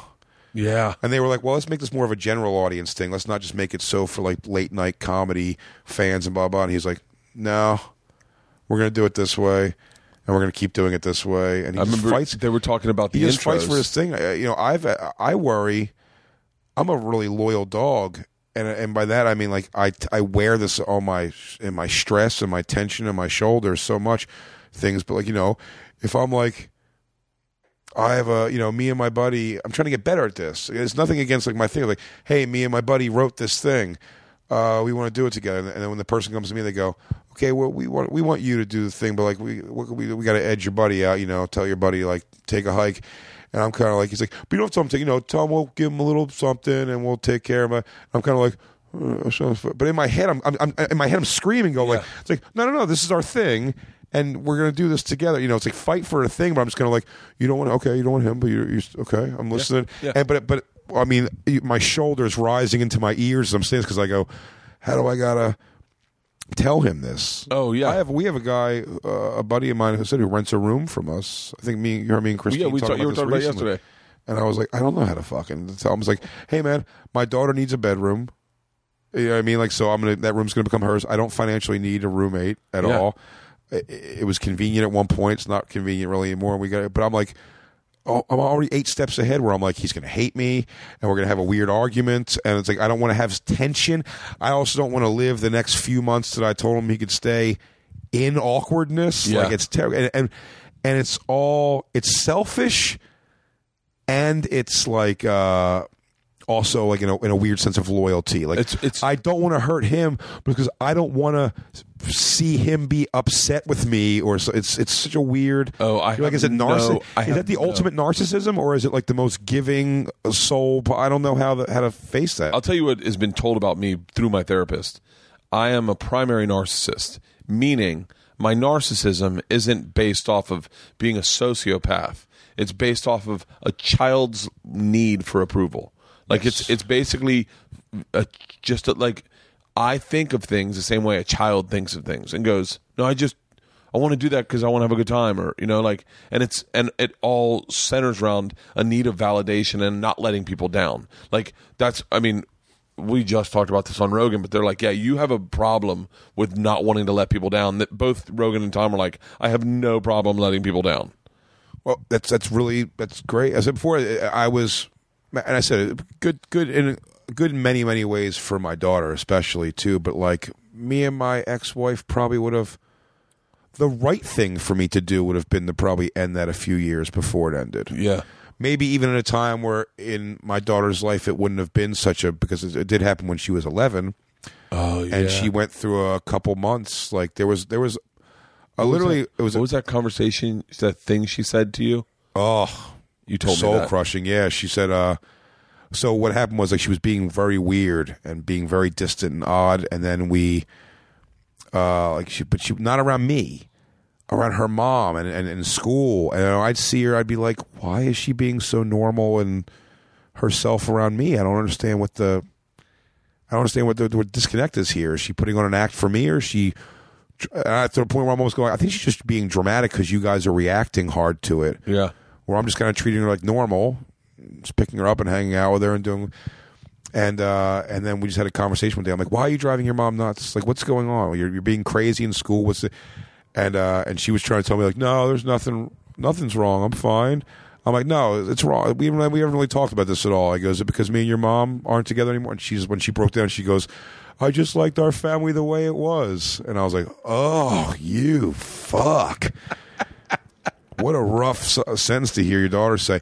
But again, like, and there's nothing to be like uh to get sympathy about on my end for this, but like with my ex man, like the the split itself, like probably should have happened like years ago. But it really came down because it was like, why are you keeping these like secret lives basically behind her back that you're doing and just running around and doing all kinds of, you know, uh, extramarital shit for sure. And I'm like, um, because like it's gonna it's it's, it's it says narcissism, but it's like her life is going to be devastated, flipped upside down, and she's gonna be like a fucking mess. And then she's gonna she's not gonna be like if you if I thought I could walk in there and you go, I was like, hey, what do you think? We should probably just start seeing other people and go our separate ways, raise Isabella together, you know, as a family unit, but like, you Yeah. know, and she'd be like, that sounds all reasonable. Yeah. I would have done it fucking years ago. But the thing is, you know, like she's going to start, the lips going to start quivering, and I'm going to be like, let's just stay together forever. I don't care. Like, it's like, stay together forever. I love you. yeah, That was crazy. And I'm really drunk. is that's what it is because I uh, because I don't want to- Misha. It's not it's not like oh what a burden on me that she's upset, but I I really absorb the emotion. Where I'm kind of like. That's where I get like, you know, you get those sad where you're like, I should just drive over a fucking cliff, man. I'm, I'm no good to anybody. I fucking ruin That's that- lives. That's I'm a Geraldo. life Geraldo ruiner. had that thoughts, those thoughts too, of, of him going like, "Oh, my sons are going to be alcoholics now. Like I just am fucking everything up." I feel like that sometimes where I go, where I'm like, like, but I don't know, but I, I'm I don't have it. Like I don't fucking I don't fuck around on LeeAnn only because I'm like so fucking in love with her. I guess. Let's see. I'm gonna, uh, I pee Brian. real quick? Yeah, go ahead, pee. Cop. like if you have anything that's a little dip if you're if you if you have anything that looks different on you she just fucking she's like she's like whoa whoa whoa whoa why do you have white in your hair like you she's, Yeah. and you're like like if you if you wear hats she gets real freaked out about hats Really? yeah Oh, it's anyone on? looks yeah it's back on um I don't know what we were talking about but I will tell you that so we just bought that table this is one of the things that goes through my head all the time Yeah. so like we bought that table it was on sale it was super expensive but it was on sale and I was, LeeAnn was like, I want a really nice table. It's going to be the centerpiece of our family. I'm like, yes, go for it. And then the guy put it together today, and one of the legs was like tilted in, like it was like, like, just really like angled in, like it was like it wasn't even stable almost. And I was like, im- immediately I go, huh, that's what I deserve. That's what I deserve. I don't. Oh, deserve- yeah. I don't deserve anything good. That's, like, what, yeah, that's what we're talking about too. Is that kind of thing? We're just kind of like, of course, and also it's like the ordeal of getting it back, and Yeah, like- and I go, fuck it. You know what? And then her father. This is the difference between me and I just give up, and I go, I don't know, uh, I, sorry. And then her father goes, well, no. He's he got really he went on a rant about mass produced furniture. This is why you don't buy nothing from Crate and Barrel. He's a real redneck, and he's like, and then he goes in and he disassembles the entire mechanism, and he finds out that the reason that is is that they screwed in the bolt that you're supposed to screw it into. They screwed it in halfway and at an angle. So he goes in, planes it, goes in and fixes it. And now it's fucking working perfectly. But I would have just given up, and he just was like, "I'm not going to give up." But if you look at life, trust me when I tell you, he gives up a lot quicker than I do in life in like big scenarios. Sure. But when it comes to that fucking table, he just goes, "I, I got this." because we put our not give up into the extraordinary though. That's a very interesting thing and, I, and i've learned to not put that on people i grew up with who are still like with 10 cent wing night at the blah blah blah. Do you know what i mean? And i'm like Yeah. yeah guys but like you know like uh, you know and guys who just like man working at the costco. You know what i mean? Like Yeah. i you know i'm a manager there now. I make blah blah blah. My wife works whatever. We got the kids, and you're kind of like, geez. But you're like, that's how life functions for the most part. Because we put a hundred percent of our oomph into like this thing that's ridiculous. I mean, like I said before, being like, I remember one time getting ready to do some like Talking Head History Channel, fucking shitty show. I did the same one. I love the 1880s. That's what I did. Oh, for real? I love the 1880s. Oh no, I didn't do that one. I did this show, and like I'm sitting like. Then that night before was like one of those, and the call time was like you know be here at seven a.m. Uh-huh. for these things, and I was in Long Island, so I have to go to the city and be there that Mm-hmm. time. And I'm like sitting there, I'm like so furious. I'm just like, oh my god, I wish something would, something would come along and cancel this, or I wish I just said no. The money's not that great. Yeah. It- It's almost inconsequential. That was when I really didn't have any money, and I was still like, this isn't that good of money. Yeah. and it's like the show that no one's gonna see. I don't care. is whatever. And then I'm like, and I was like, conversation with myself, almost like smacking myself to go. It's like, hey, dude, when you were like 12, if someone goes like, you're gonna be on a TV show one day, I'd Yeah. be like, get out of town. Oh, I got an offer for a college yesterday, d- two days ago, for a lot of money Yeah. and but it's not it's not it's a lot of money we could both agree it's a lot of money but it's not the kind of money that you also can't pass on for the Sure. hassle that is a college Sure. because there's a lot of opportunity for you to get in trouble at a college it's a lot of like uh, you got to fly yourself into the airport. You got to drive one hour to get there. You need to find a hotel. It's a lot of Yeah. Like, and by the way, It's logistics. It's not like a comedy club where it's all lined up for you. yeah, and yeah, or the Wilbur, like where you go, oh, this is going to be fucking sweet. Yeah. fly into Boston, stay at the hotel across the street, bang, you know. So I said, you know what, I'm going to stand up for myself. I'm going to pass. Um, uh, we're on a conference call. Oh no, we're not. We're at a meeting. We had a meeting in the, my man cave with all my managers and agents, Uh-huh. and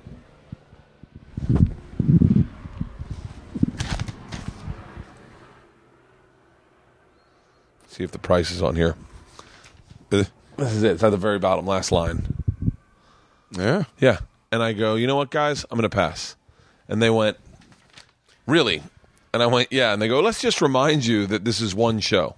And I went, okay. I got and they're you. like, Yeah. and they're like, and really, you just got to show up and do, you know, thirty minutes, forty minutes, or what, fifty minutes. That's all you got to do. It's going to be sold out, and they want you. They are, are asking for you. And I was like, okay.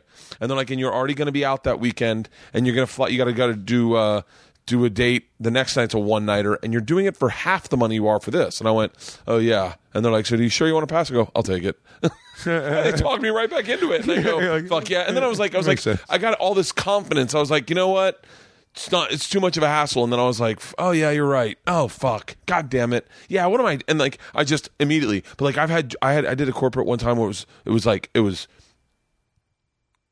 twice and half of this and Uh-huh. i was like through the roof dude i bombed so bad for one hour that i was like it's not worth the money like because i just i just do really poorly in those scenarios At the end of the day, you got. I mean, colleges pay in general like a ton, but I, i'm I've so never. bad at that I've only done a few in my whole career. Really, I mean, Yeah. I say a few, like twenty, but in i haven't done 20 in 19 years, 20 college gigs, um, 20 in my life, and with the exception of SUNY Delhi, was Yeah. run by Marty Fisher, what his name was, marty yeah marty i've done that one.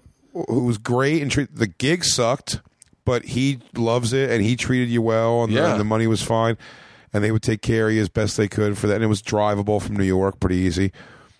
Um, besides that, I've never gone. I've gotten like the schools angry, or somebody was upset, I've gotten or I so said something, or a racial thing I said, or whatever dumb thing, and you're just kind of like because these kids don't get nuance, they don't get irony, they don't get any subtlety, or uh, and they just think so. If you make a racial joke, they just go, "It's like this is about race. This guy's a racist." Like, Yeah. no, I'm not a racist. And I'm like, so, all and you're getting a lot of shit comes back, and I'm kind of right like, now. not sort of work worth it at all.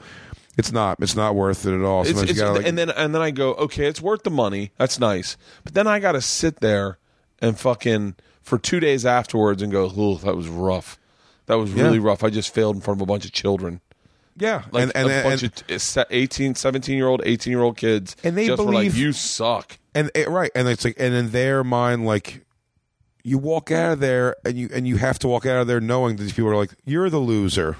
Like Yeah. they're like, you're the loser. It doesn't matter I how much. bad for your kids. Doesn't matter how much money you got. Doesn't matter how much thing. It's kind of like, yeah, this, this guy, this guy was the loser tonight. You're I got everything lined up for me. I got my whole dream set up, and I'm watching you live your dream, and you suck. and you're and, and you and you're a hand job if you go. It's like, oh, oh that's the worst when when the, the stage anger person starts going like, I could buy and sell you, and I, I'm, I'm I'm bigger than this. I've been start giving you credits and shit. You're like, oh God, please don't do that. and then it never turns out right because they're like inevitably the only reason that i'm getting paid this amount at all is that whoever books this college wants to party with me Yeah, and he can do that he's got the money to go i get to i can throw some money and bert kreischer will fly out here and i get to party with him for a night and every time they think i'm someone different they're like so we got DMT, and we want to know if you want to go to our dorm room and smoke DMT. I'm like, no. Yeah, and they're no like, well, we got mushrooms, we got coke, and I'm like, guys, I got high blood pressure. I have two children.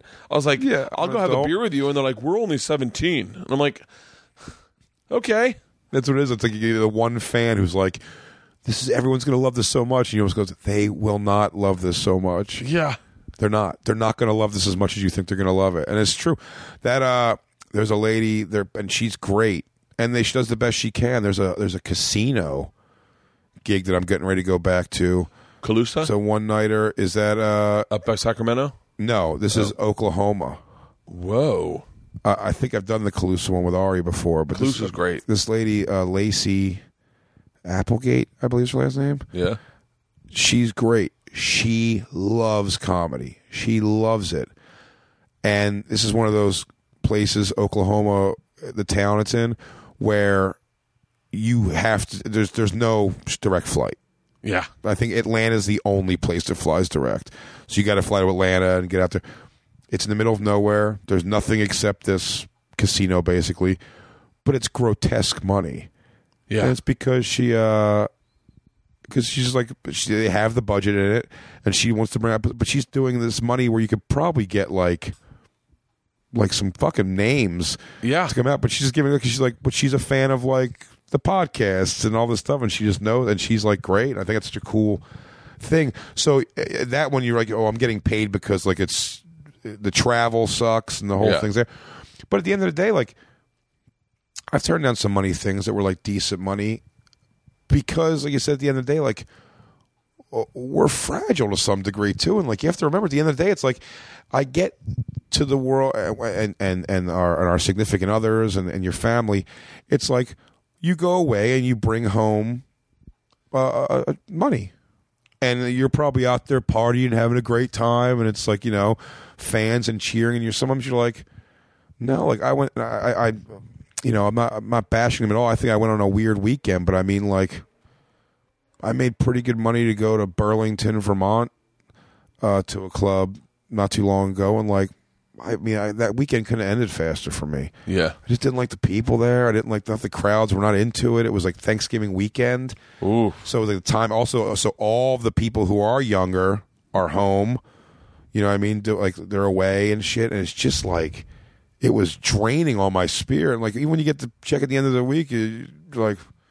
like, oh, thank you. Like, you know, everyone, thank you was nice. You know, the, the club owners were nice. Everyone was great, but I'm just like, man, I did not have a good time there. And you and you come back and people are like, yeah, but you, you went and told jokes and got money. He goes, you're right. In the grand scheme, but that's the jading as I said before, where where you can't believe then why some guy like, do you really like fucking drive a concrete truck for a living? You know, when your buddy does that, you're like, Yeah. how do you do that? But you said, but the concrete truck guy has the will to like fucking like I'm gonna fix this goddamn thing, or I'm gonna get on the phone and I'm gonna make sure this gets uh, handled right. You know what I mean? Like they don't give up on that. But just in the world of like life, they were kind of like, "Hey, I'm just gonna be some ditch digger type dude." You Oh, know what uh, I mean? dude, like I- that. That, that and, and to us, that's a give up because you're kind of like, "No, dude, don't you realize like." If you just kind of do what I did in high school and dick around and make people laugh, like I fucking, you know, I've met a ama- you know, I've been backstage with Guns N' Roses before. It's like crazy. you know what I mean? You're like this is crazy. Oh, it's uh there's a the one thing I'm jealous of is the guy that is the concrete driver, some cement truck driver, or the guy that builds fences. At quitting time, he leaves his job at home. He leaves his job there at work. Yes, Joey Diaz is calling. and we never. You never don't take a call from Joey Diaz. Joey, I'm on the podcast. What's up? No worries. Stay black. Um, okay, okay, I'll call you back. So, uh, so, but one of the things, like, I, I worked on a TV show.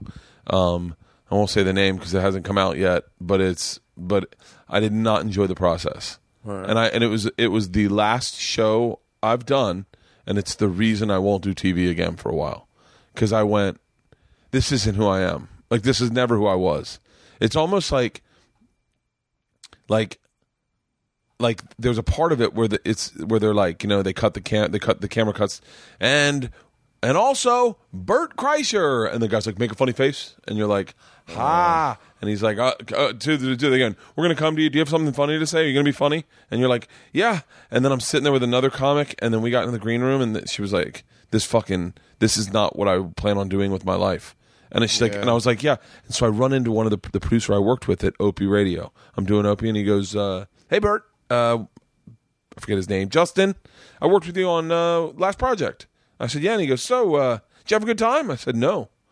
He said, what? And I said, I did not. I go, that is the reason I won't be doing television for a while. And he's like, was it something I did? And I said, no, I just realized that that is a very shallow place for me to be. Like, it's very, very different. And I would say this, like, I would say this across the board. It's very different than what you see of me. Like, and I, like, uh, cut the camera. Bert, can you rip your shirt off? And you're like, and I'm like, no.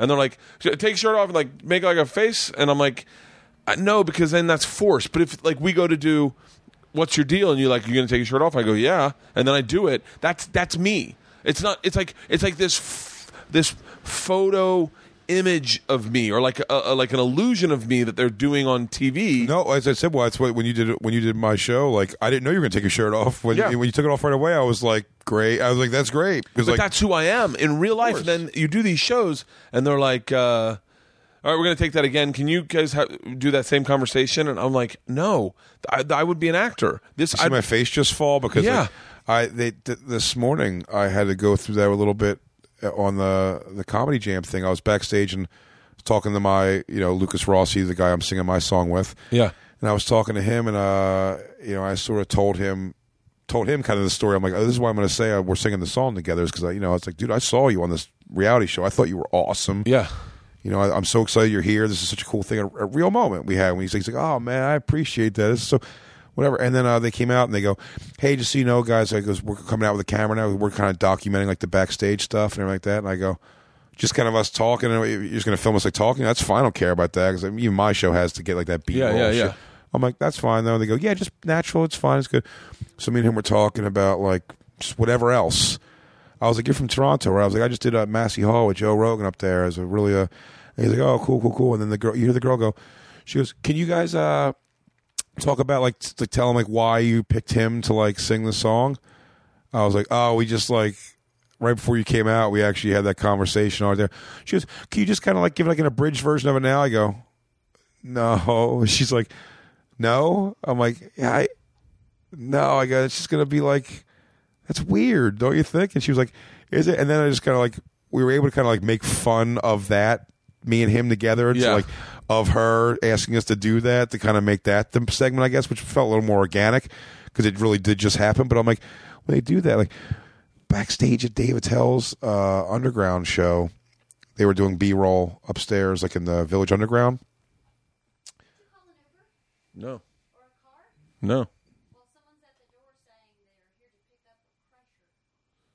Uh, is there? Is oh, it? oh, it's Is it for your- you to get to. No, it's for you to go to to the comedy. What time is it? It's almost seven. Yeah, I don't need to be there till seven forty-five. Yeah, it's like the thirty minute like thing, or whatever. But they'll wait for you. They Yeah, waited yeah, for me yeah. earlier. Tell too. him, tell him I'll be out. I'm in the middle of a podcast. I'll be out soon.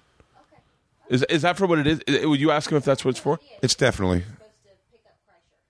Oh, the, okay. It must. It's one hundred percent. They did it. For, they sent one for me earlier today. too. Okay, yeah. Tell him I'll be out in a sec. Tell him I, my call time's not till seven forty-five. So he's. I guess he's here at seven. I'm telling you to do a lot of stuff. I apologize. Isn't she pretty? You'd never guess she's fifty-two. you like? She goes. I am not. Shut up. Um, wait, what was I? What were we just talking about before? it was good.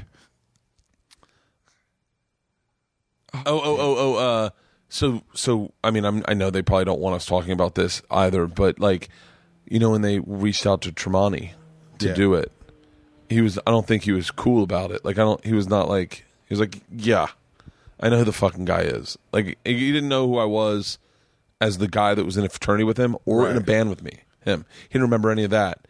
And he's like, I'll do it. And he was like, I don't know if it fits my schedule, I'll do it. And in my head, I was like, I don't want you to do it. I don't want you to do it. Like, don't. Yeah. Like in my head, I was like, don't, just don't do it. Like, and I'm, I'm glad he didn't. And you know, like I'm glad he he backed out and was like, I don't want to do this because I was like, I don't want to, I don't want to lie, and I don't want you to fucking lie, and I don't want to. I don't, and I'm not gonna, and I'm, in all honesty, like the character they wanted me to play was this like guy, like, oh shucks, you don't remember me? When I'm, when, Oh, in, when in reality, yeah. I'm, when rea- I'm fucking godsmacked that he doesn't remember me. I can't even tell you what a fucking destructive, blow this was because I thought I was fucking crazy. I literally called the guy that's doing with me, Dacre, the guy, the other guy that was in the band, the guy that actually kicked him out. I called him and was like, "Am I out of my fucking mind?" Like, because uh, people were like, "Maybe you're thinking of another guy." I go, "No, I gave the guy his fucking nickname. Like, I know this guy. He was in my band. We went. Now that I'm with Dacre, he's like, no, no, no. We went and saw them twice. We went and saw them at the Mill. And we went and saw them at Floyd's, and each time we talked to them, like we talked to Tremonti about how great, you know, they were really. I mean, obviously, if you see Creed live wi- in front of twenty people, you're you- you're going to be fucking blown away. Like, Oh, legit. sure, yeah. And so, I was like, yeah. And then I'm like, I'm so glad he's not fucking doing it. And the fact that Scott Stapp is, I go, fuck yeah, Scott Stapp. Like, cool. fuck yeah. Like, way to be a cool dude who has no connection to the story and, and doesn't have any ill will towards Tremonti at all. Like, he's just a, like, he just is like, fuck it, I'll do it. Which is how you should be. That's Yeah, really- that's, and then I was that- like- that's actually how it should be. Yeah, so I can, I can get to meet him and go, I've never met you before, but dude, I think this is so cool that you're doing this. And like, I hope you want to hang out tonight. And like, that for me, I go, like, ugh, that, but television, like, when they're like, can you recreate that? I'm just like, no, You know, I- should have gotten it. I'll tell you a story that you'll like before we and we can go after next. I know you got to get out of here, but it, this is actually really funny about like people not rem- like like rock stars, like the jaded nature of a rock star not remembering anybody, Yeah. or even like a moment in life that's like that would be such like a, a moment in my world that was so nothing to him. Um, shit, twelve years, thirteen years ago, I guess now, I went backstage with Craig Gass Yeah. to a Pledge of Allegiance tour in New York. It was Slipknot, Rammstein, Mudvayne, and System of a Down. And we went backstage. We got there early. And we were walking around backstage because Craig Gass knew some people or whatever. And we're just kind of milling around. And he goes, I got to take a piss. He goes, just kind of stay here. Don't, you know, stay out of people's way. I'm like, sure. So I'm standing there. And like, uh, as I'm looking in the hallway that I'm standing, I'm like, oh, wow, that's Max Weinberg from the E Street Band Yeah. And uh, you know, and Conan O'Brien I guess at the time, and I was like, I was like, oh, and he's there. It looks like he's there clearly with his son, who's like twelve year old kid. It turns, out, I guess, and like uh, he's wearing like the Slipknot, you know, Slipknot the band. He's got like the the, the coveralls and like the mask on with Oh, the thing. The little boy, really? Yeah. big Slipknot fan. And then uh, so I'm just kind of watching while Craig's off taking a piss. I'm just kind of watching, and uh, the lead singer from Slipknot comes out like it was like an organized kind of meeting thing, and he was like, he's like, he's like Max Weinberg, pleasure to meet you, man. And Max Weinberg's like, it's nice to meet you. He goes, this is my son. You can see he's a huge fan of yours, and blah blah blah. And and Corey Taylor's like a lead singer Slipknot. He goes, he's like, hey, little buddy. He's like, nice to meet you, man. They shake hands, and I see him sign stuff for him. They take pictures, and it's great.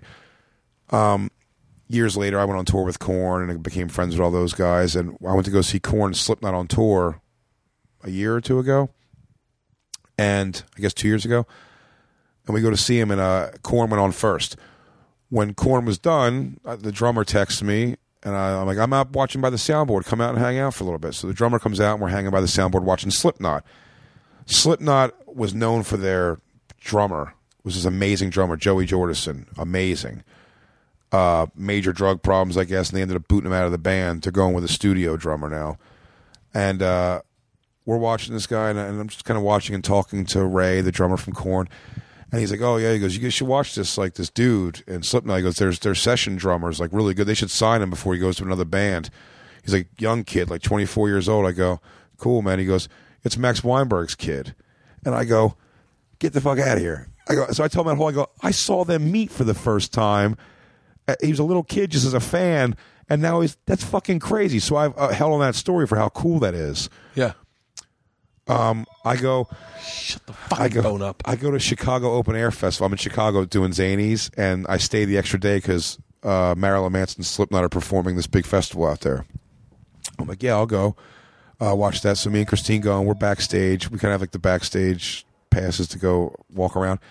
And we only went backstage once 'cause I don't like to get in people, so I hate that. Yeah, so yeah, I, yeah. I went back once because it was necessary to go to the bathroom or something.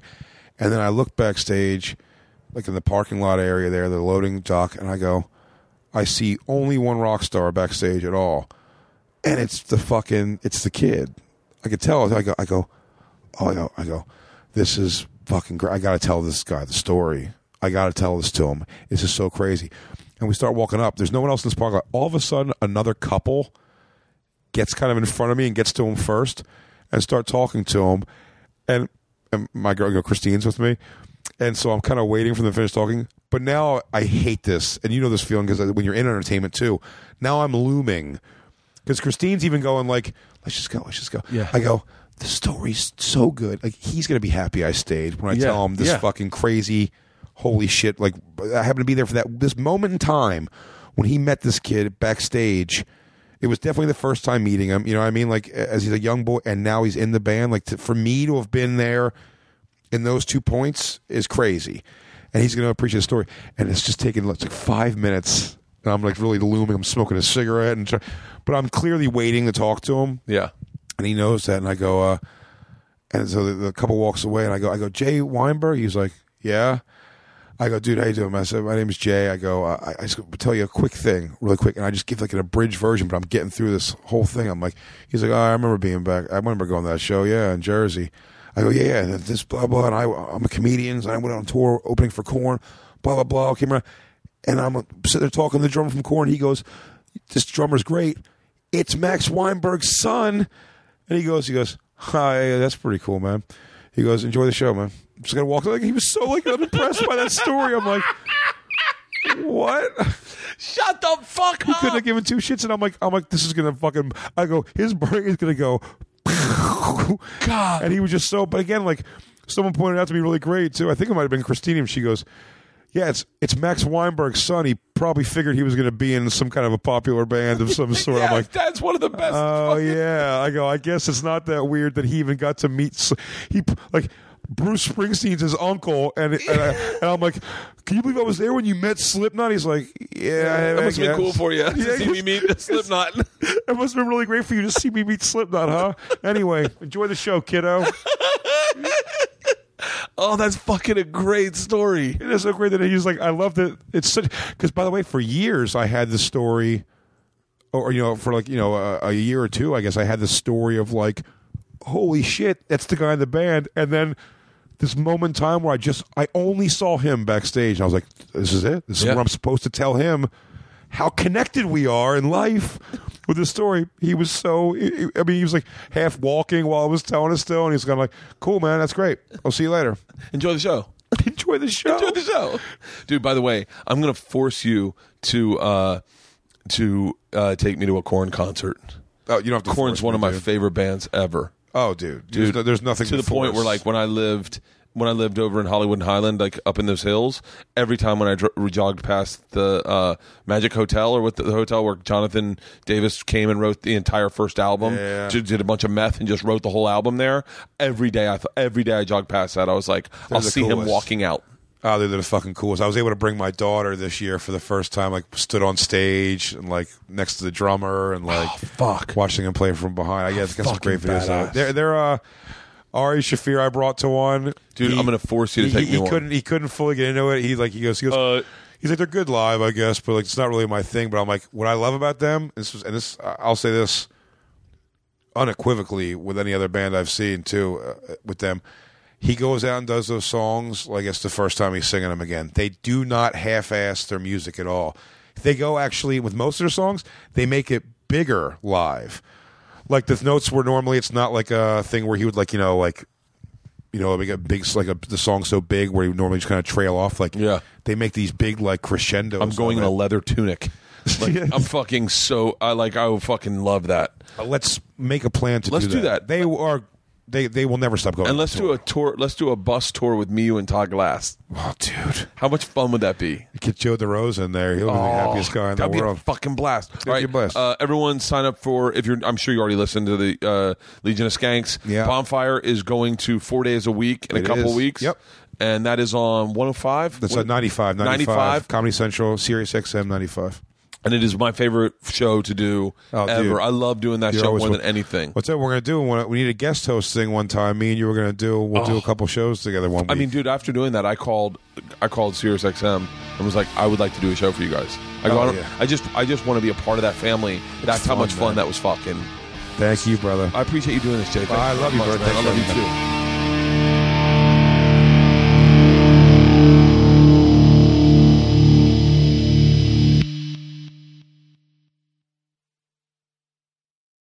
This episode was brought to you by The Machine.